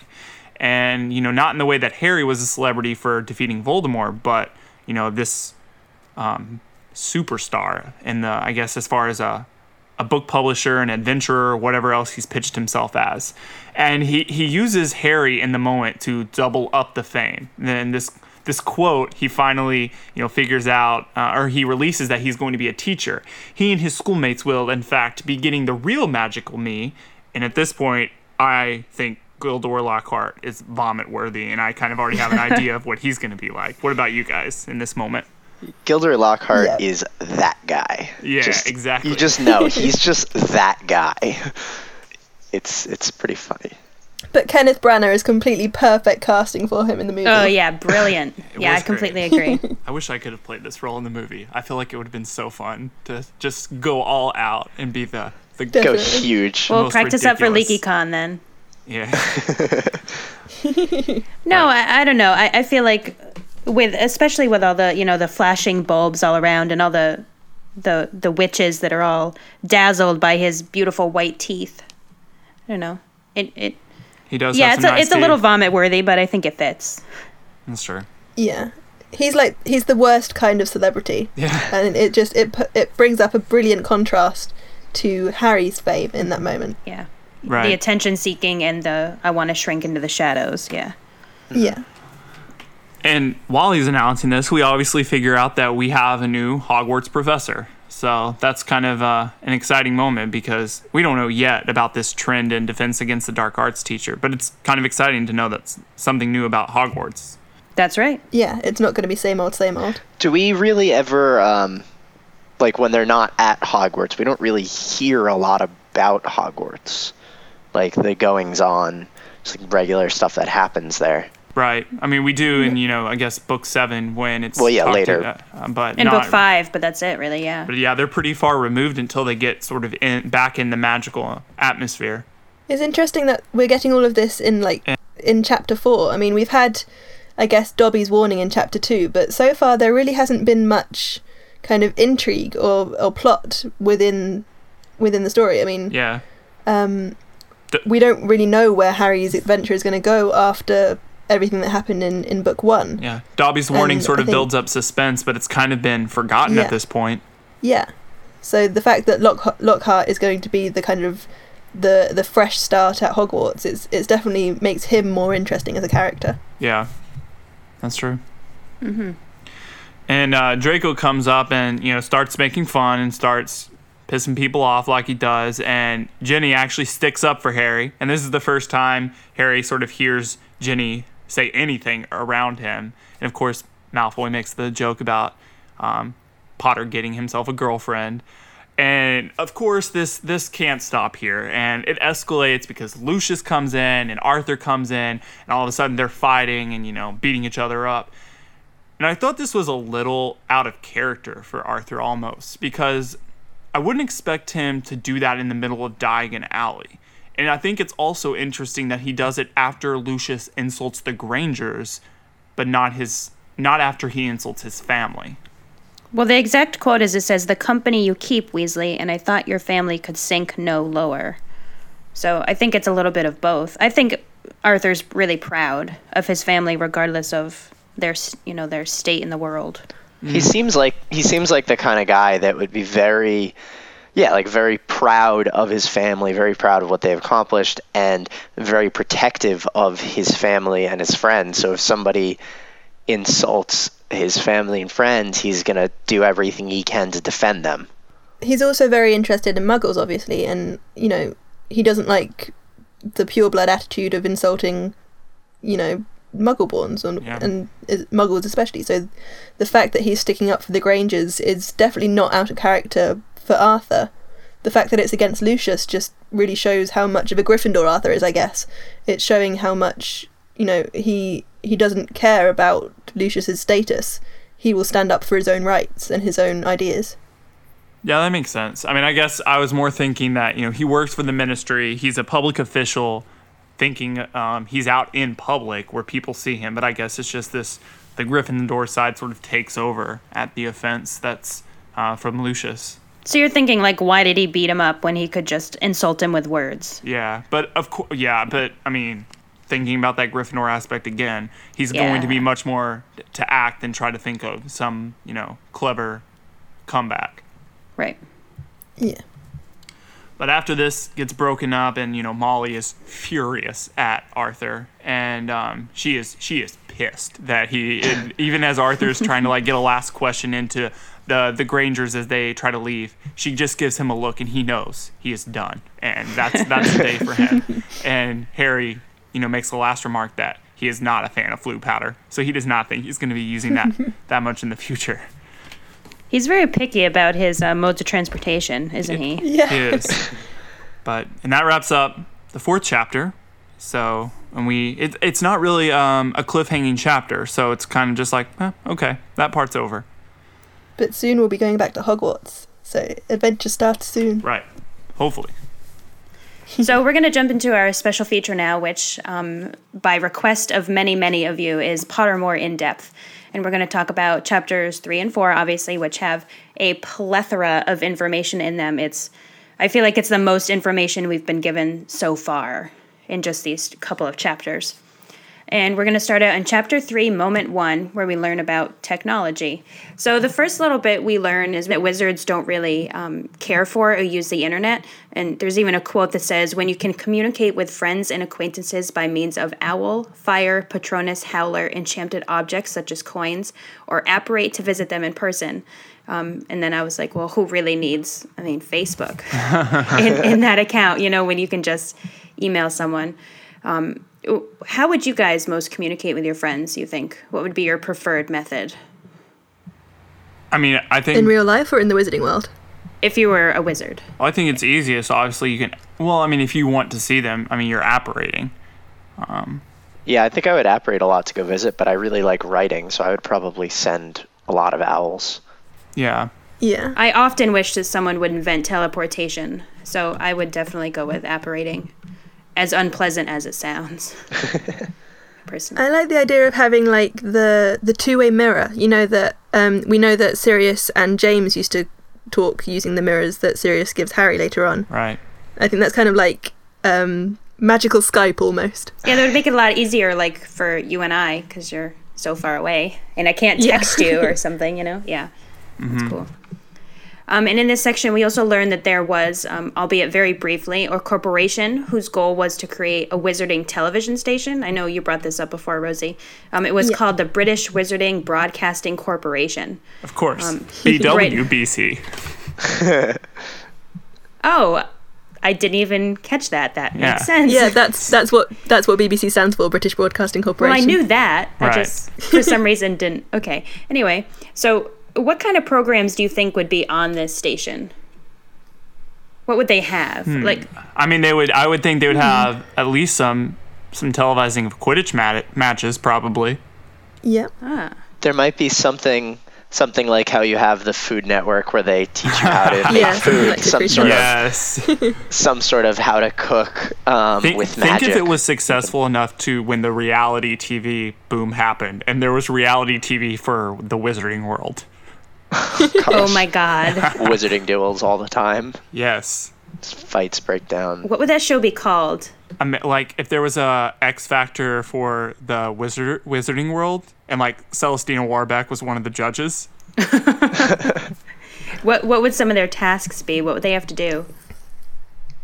On which For- on the like X Factor one or like X on Factor's the, just singing. Oh, X Yeah, I was Factor. gonna Sa- I'm thinking of the other one. The um. Britain or America's Got Talent is what you're No, no, thinking. no, no. Oh. I'm thinking of the the Fear Factor. That's what I was thinking oh, of. Oh. ooh. I don't I don't even want to think about that. Oh that. gosh. no, Wizarding Fear Factor would be terrible. Kiss and Acromantula or something. Oh my Oh, gosh. don't say that. Sorry, sorry, arachnophobia. Sorry, sorry. Nightmares ignited. So then we move on to chapter three, moment three. And I love this. This is the the burrow chapter, and this is denoming the garden. And I love that they put this little game in. I thought it was so much fun. And I actually want to challenge you guys to a gnome tossing contest. Ooh. Person that, that tosses their gnome the furthest gets bragging rights for at least the rest of the book. Hmm. Okay, I'm gonna get mine up. I'm gonna All right. try All right, me too. if it'll, you getting know, there? load. Okay. Okay. Okay, mine's all right. And I love it because you only get what, like ninety seconds, I think. And it's hard. I mean, have you got you guys have done this before, right? Yep. Yeah, Here it's hard to get used to. Oh shoot, haven't- I just I've- missed one. I haven't done it in a long time, so it's gonna. throw him into a wall. Oopsies. Oh, whoops. Ah, he. ma- God. Oh, yeah, oh, you know what that's a I pretty hate is one. when when they hit the wall. Oops. Oh no, I missed him. Oh, I got a good one there. How far? I'll tell you when I'm done, because maybe I get one better. Oh no. I try to miss the ones that are close to the wall because they're so hard to Oh, throw shoot. over the wall. Hit the wall. Oop, another one into the wall. This is gonna be such. All right. A, Oh, I got a good one. Oh, I'm not sure so the good. editors are going to love editing this moment. Oh my gosh! Stop moving, so another one can thank you. Jeez. Don't you hate that? Yes. Stupid. All right. Oh. But I thought this was so brilliant. I mean, it- this is one of my favorite parts of the new Pottermore info. it's Oh, come fun. On. I haven't gotten any past the stump yet. I got one. My furthest so far is 11 7. Uh, 11 12. I just got a 12. Oh man, Matt's gonna win. No, oh, I've oh, beaten oh, that. wait, oh. Man, I did a lot better the first time I played this. Can I just say? I guess I'm out of practice in my gnome tossing skills. Guys, where are you? I think this is the best I've ever done on this. oh crap! I only have 16 seconds left. Hurry up! Give me Oh, another Oh, that was a good one. Oh no, he didn't bounce. Dang it. Come All right. on. I ran out of time. Oh, oh, oh, oh, yes. Oh. No, that was bad. oh, well. All right, my time's up. Mine too. Me too. So, Mine my, was- fur- my go. furthest was 10.46, which is so bad. My furthest. were you, was Matthew, again? 12. I think I win. I got 13.36. Oh Man. Oh, Nice. Yes. I did so much better the first time I played. I forget what I got, but it was a lot better than 10.46. Ha. Crap. All right, well, Caleb, you win. Lucky you. Yes. Oh. Rosie, Now I did you did you play? No, I haven't actually got there on Pottermore yet. I need to catch up. Well, it's a lot of fun. You'll have to let us know uh, when yeah, you and get guys there. out there, see who can beat me because I think that is the farthest I've gotten was 13.36. Yeah, that's really good. Those are some good gnome tossing skills. Yeah. Good job. Okay, so moving on to the next little bit, uh, we've got chapter four, moment three, and this is in Borgin and Burkes, and the information is on Malfoy, on Draco specifically. And I love this because we finally learn what his wand is. I mean, I think we knew before. Did we? I don't I don't remember. think so. I think we knew parts of it, but not official, right? Anyway, so it's a Yeah. hawthorn um, wand with unicorn hair. It's 10 inches and it's springy. So I just wanted to read the hawthorn description since none of us had hawthorn when we talked about wands in the first book. So it says the wand maker Gregorovitch wrote that Hawthorn makes a strange, contradictory wand, as full of paradoxes as the tree that gave it birth, whose leaves and blossoms heal, and yet those cut branches smell of death. While I disagree with many of Gregorovitch's conclusions, we concur that about Hawthorn wands, which are complex and intriguing in their nature, just like the owners who best suit them. Hawthorn wands may be particularly suited to healing magic, but they are also adept at curses, and I have generally observed that the Hawthorn wand seems most at home with a conflicting nature, or with a witch or wizard passing through a period of turmoil. Hawthorn is not easily is not easy to master, however, and I would only ever consider placing a Hawthorn wand in the hands of a witch or wizard of proven talent, or the consequences may be dangerous. Hawthorn wands have a notable peculiarity. Their spells can, when badly handled, backfire. And I thought it was great. It, I feel like, given all we know about Draco, Yeah, it's the perfect wand for him. definitely. Especially, you know, as he progresses through the series. Right. Mm-hmm. The the part that I did find interesting is that his core is unicorn hair, and it says you know that the wands with unicorn cores are generally the most difficult to turn to the dark arts.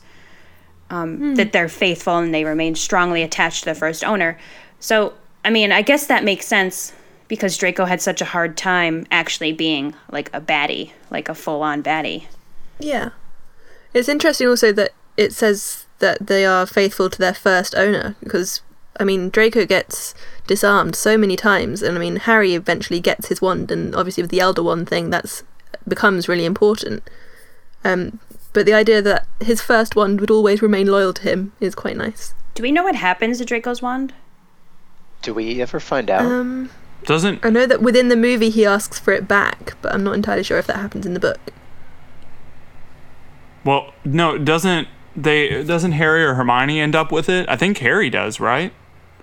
Yeah, Harry uses it in, in Deathly Hallows and Draco corners him and asks Oh, for it right. back because his mother's wand doesn't quite work for him. Right. But he obviously doesn't get it because isn't he's using Draco's wand when he is dueling with Voldemort? Yes, Yeah, because his own wand. Right, because he won the allegiance of that wand. right. So Yeah. what happened to it after that? Maybe Harry gave it back. He might have. Maybe I don't know. I was just curious if we knew. So. Um, okay, and then the information about Draco specifically goes to say that um, he grew up as an only child in the Malfoy Manor, and pretty much from the first time he could talk, it was made clear that he was very special, a really gifted wizard. Um, not only because he was a pure blood and a wizard, but because he's a member of the Malfoy family. So, I was thinking about what what do you think that that brings? What what do you think the Malfoy name actually brings to the power? Is it just because it's so old and ancient, or is it something else, like an inherent something? I mean, I just think you know, as as the Pottermore info continues, it's just through history a very um, upward family. They've always been in the higher, you know, ranks of wizarding society, and it's just kind of. I mean, it's obviously been passed down even in modern times. Okay, so so you think it's more of like a um um like economical power as opposed to like an actual physical strength. Yeah, I, I don't think necessarily like you know they're more magically a- uh, able than others, but No, yeah, it, it's the idea of the Malfoy line has always been kept pure. It's the same as the Blacks and you know the Gaunts and all of those, the names that seem so kind of important to purebloods. To be associated with that name is to have that importance that that line um, gives you. Right. Okay. Um, I I thought this next part was really interesting. It says that you know Draco was raised in uh, in a time of regret that the Dark Lord had not succeeded, you know, in taking over the wizarding community. But that one of the most persistent um, kind of rumors and whatever is that Harry was going to be a great dark wizard. And I thought it was really interesting that Lucius himself, you know, was a supporter of this rumor and that he was really hoping to have like another master in Harry. Right, yeah. And that's pretty much why, you know, or maybe why Draco sort of extends his friendship when Harry first arrives at Hogwarts, and maybe that sort of influence from what he heard at home from his dad. He just kind of assumes that that he they should be friends because of all the stuff that he hears, and that like he kind of I think he kind of assumes that Harry's just going to accept his friendship right away. Yeah, because you know Harry's important and Draco's important, therefore they should be important together. Yeah. But Draco kind of doesn't understand that Harry doesn't know that Draco's important. And not even, and doing all this, not even considering, you know, the grounds of Harry's story, you know, why he was killed, you know, the fact that, you know, Voldemort killed his father, his mother put herself in front of him, you know, it's, you know, when you consider that, it, you wouldn't really guess that Harry would, you know, rise to be the next Dark Lord. But that's sort of not even in Lucius and therefore Draco's mind as they sort of consider this possibility. Right. I think they assumed that if Harry was able to defeat Voldemort as a baby, he must have the kind of power that is corrupting. He he has the kind of so much magic that he he must use it to be powerful himself. Otherwise, it's just a waste. Right. Right, which feeds into the, you know, what we were talking about. Um, I think it was on the last episode that how much exactly does Lucius know about the diary, and does he know it's a Horcrux? And obviously not, because where was I going with that? Well, he maybe he wouldn't give it up so easily if he knew it was a Horcrux. Like put yeah, Are you wondering if he thinks that Harry is a Horcrux as well? Like, do you, do you think the dark magic is kind of transferred? I don't think that Malfoy would have been aware of that. No, I don't know where I was going with that, but that makes sense. Okay. Cool. um, but obviously, they they quickly realize that Harry is not going to be, you know, a quote unquote better Voldemort. So, um, they don't become friends. You know, basically, Harry refuses to be Draco's friend, and that's that. Um, but the other bit of information that I thought was really interesting is uh, that Draco had a bunch of different last names or surnames before it was Malfoy, and I particularly love that uh, one of them was Spinks. I don't know. It just sounds like a really funny last name. And the other options were Smart or what is that like Spungen. Spungen. Very interesting. and of course, as we talked about on the Dragon Show, his his Christian name comes from the constellation, you know, the dragon. And and she points out that his wand core is unicorn. So he's very magical. Right, very magical all around. so then we move on. Uh, chapter four, moment four, is all information about the Malfoy family, the whole history. There is so much information here that it's just kind of ridiculous. It says that the Malfoy name comes from the Old French and it translates as bad faith. I thought that was really I love this detail. Yeah. Um, I know I've talked a lot about the the kind of old English and medieval stuff today, but this really ties into it again. Um, I don't know if you guys know about the kind of rivalry between England and France. Yeah, of course. Have you guys heard of that? Okay, good.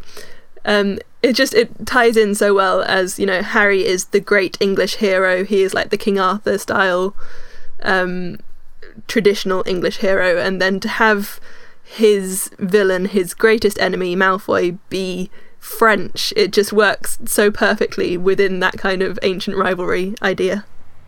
Yeah, and just just the way that Rowling was able to write. I mean, I'm obsessed with the Malfoy family, and I was even more so after reading this. It's the way she was able to tie it into real history. I remember reading this Yeah. when um, the Pottermore came out. What was it like a month or so ago? Um, just reading it, and I had to catch myself because I felt like I was reading real history. um, with the Mal like it made the Malfoys seem like a real family, like tied in. Mm-hmm. The way she wrote it into history was was mind blowing. Yeah, obligatory genius moment right right here. Yeah, we're having it. We're having it right now. Right, right, exactly. Yeah, how they how it talks about you know that they came over with the invading Norman army and it. Yeah, it's just brilliant. Um, let's see. It says that the the Malfoys have always had kind of a reputation hinted at by by hinted at by their not altogether complimentary surname of being a slippery bunch, uh, which I thought was really cool.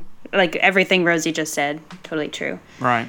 Uh, the Malfoys have never been above integrating themselves with a non-magical community when it suits them. Which, is interesting because they hate on the Muggles so much. Yeah.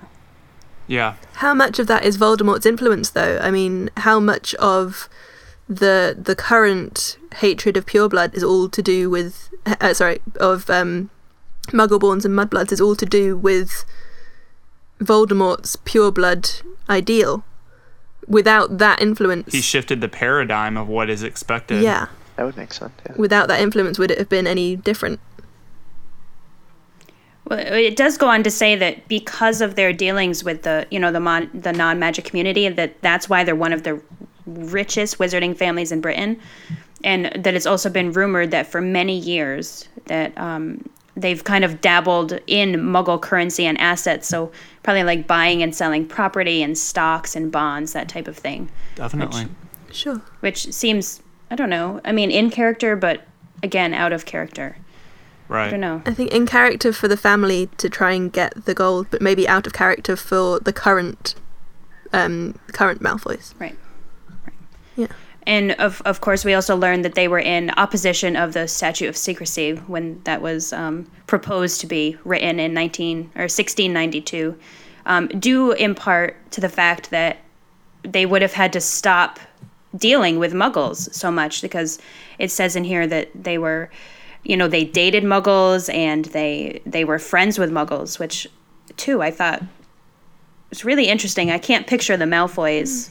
I guess I guess having like a like a, a ball at their house and having muggles there.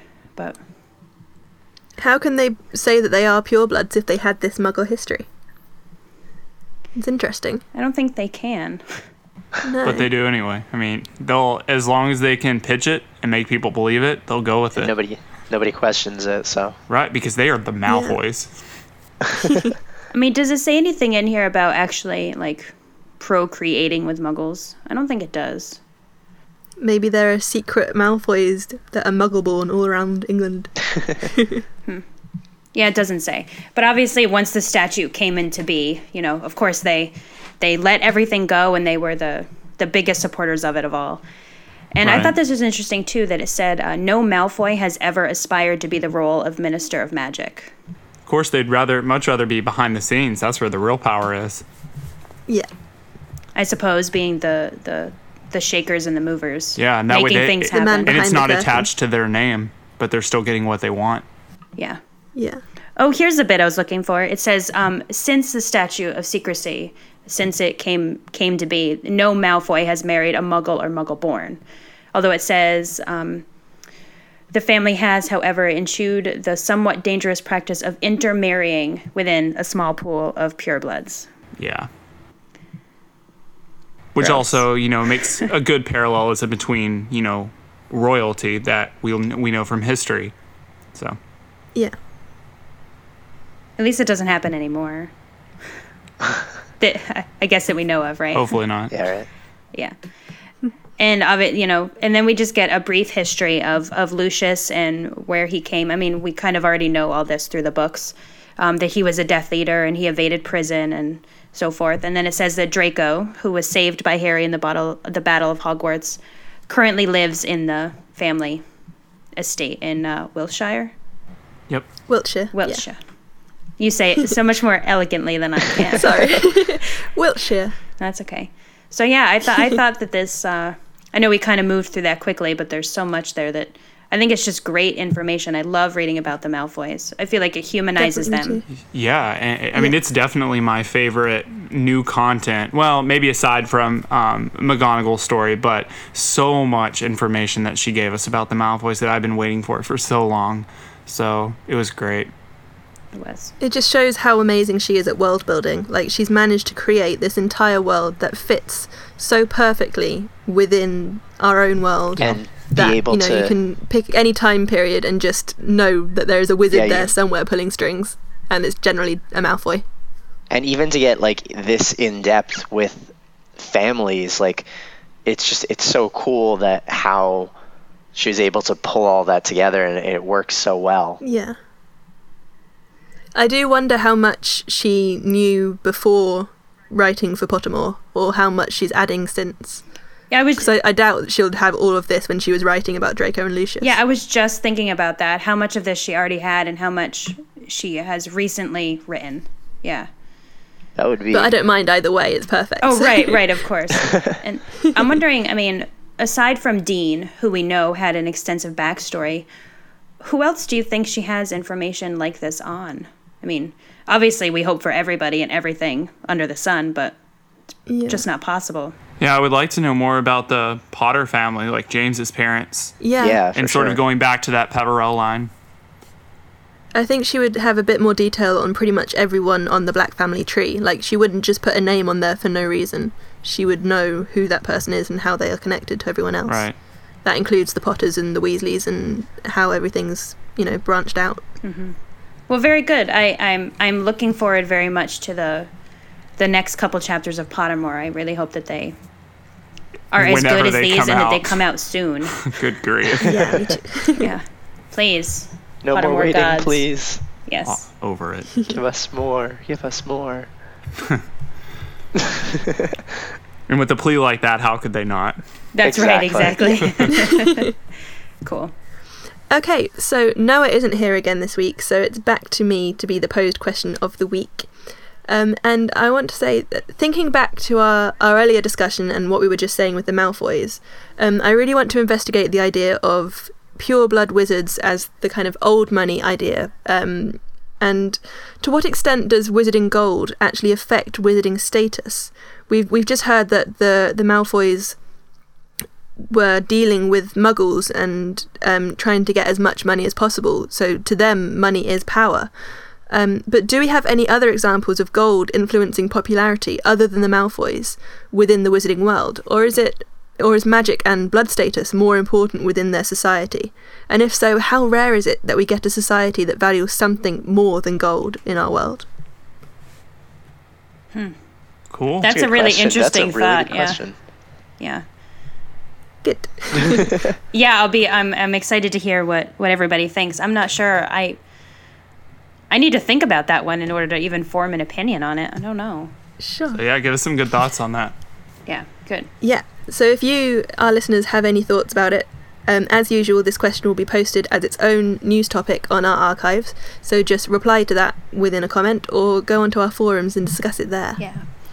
And uh, we want to thank uh, Matthew Ziff again for being here. You were a great a great host, so thank you so much. We really appreciate it. Thank you guys for having me. It's a lot of fun. Oh, good. I'm glad. Good. Our pleasure.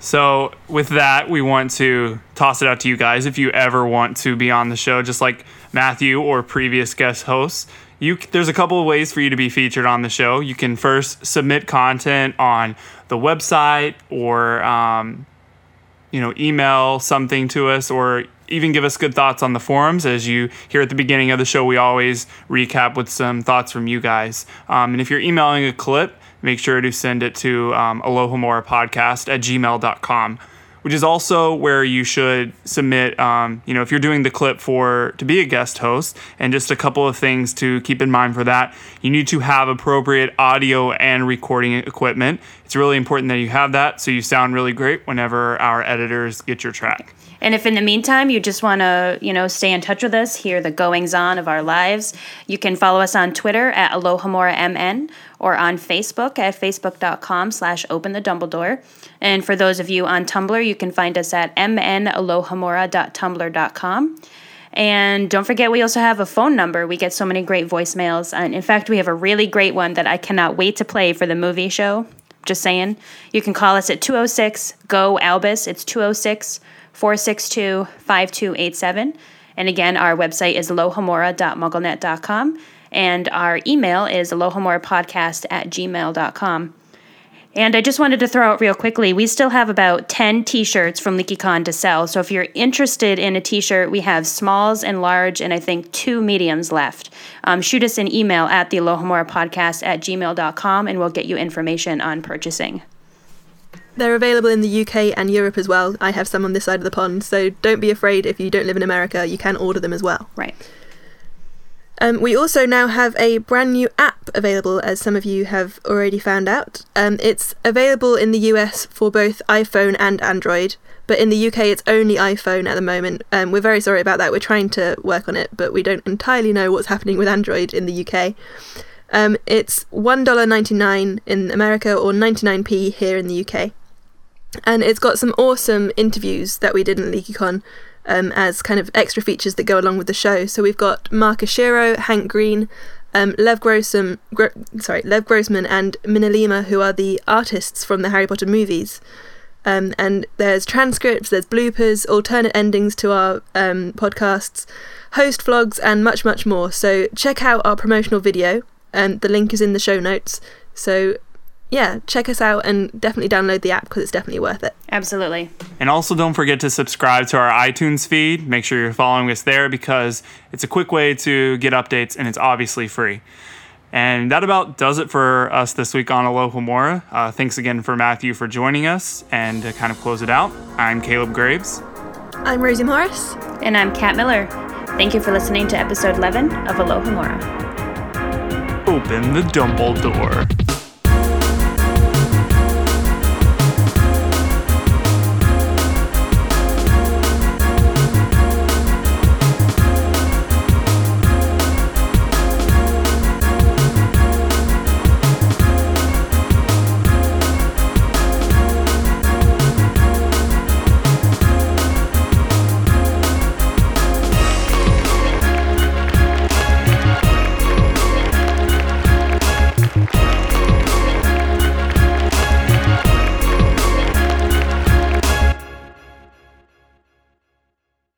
Alohomora. It's the fandom's hottest new global reread. And that's my phone. Alohomora. Woo. yeah. And now, ooh, boiled eggs. Ooh. Read every book. Saw every movie. Kids were playing Quidditch in the park across the street last summer. I know. Hermione? Hermione. She just went Jewish on me. Hermione, your father's feet hurt.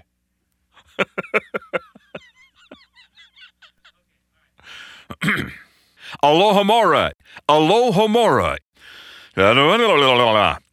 New, returning, young, old, and even the permanently spell damaged Death Eaters. Bertie Botts. Bertie Botts. Bertie Botts. Is that good? Is three sickles and ten nuts the same amount of money? Is that it or not? You so don't want to be left out. So hurry. Head over. Nargles are doing what? Oh, so that's why the phone lines are down. You want me to sh- stick it up a little bit more? Sorry, we suspect Nargles. Sorry, we suspect Nargles. Sorry, we suspect Nargles. A little more reflectively. Sorry, we suspect Nargles. Sorry. yeah. All right. Was it good? Ah, it's pretty good. It sucked.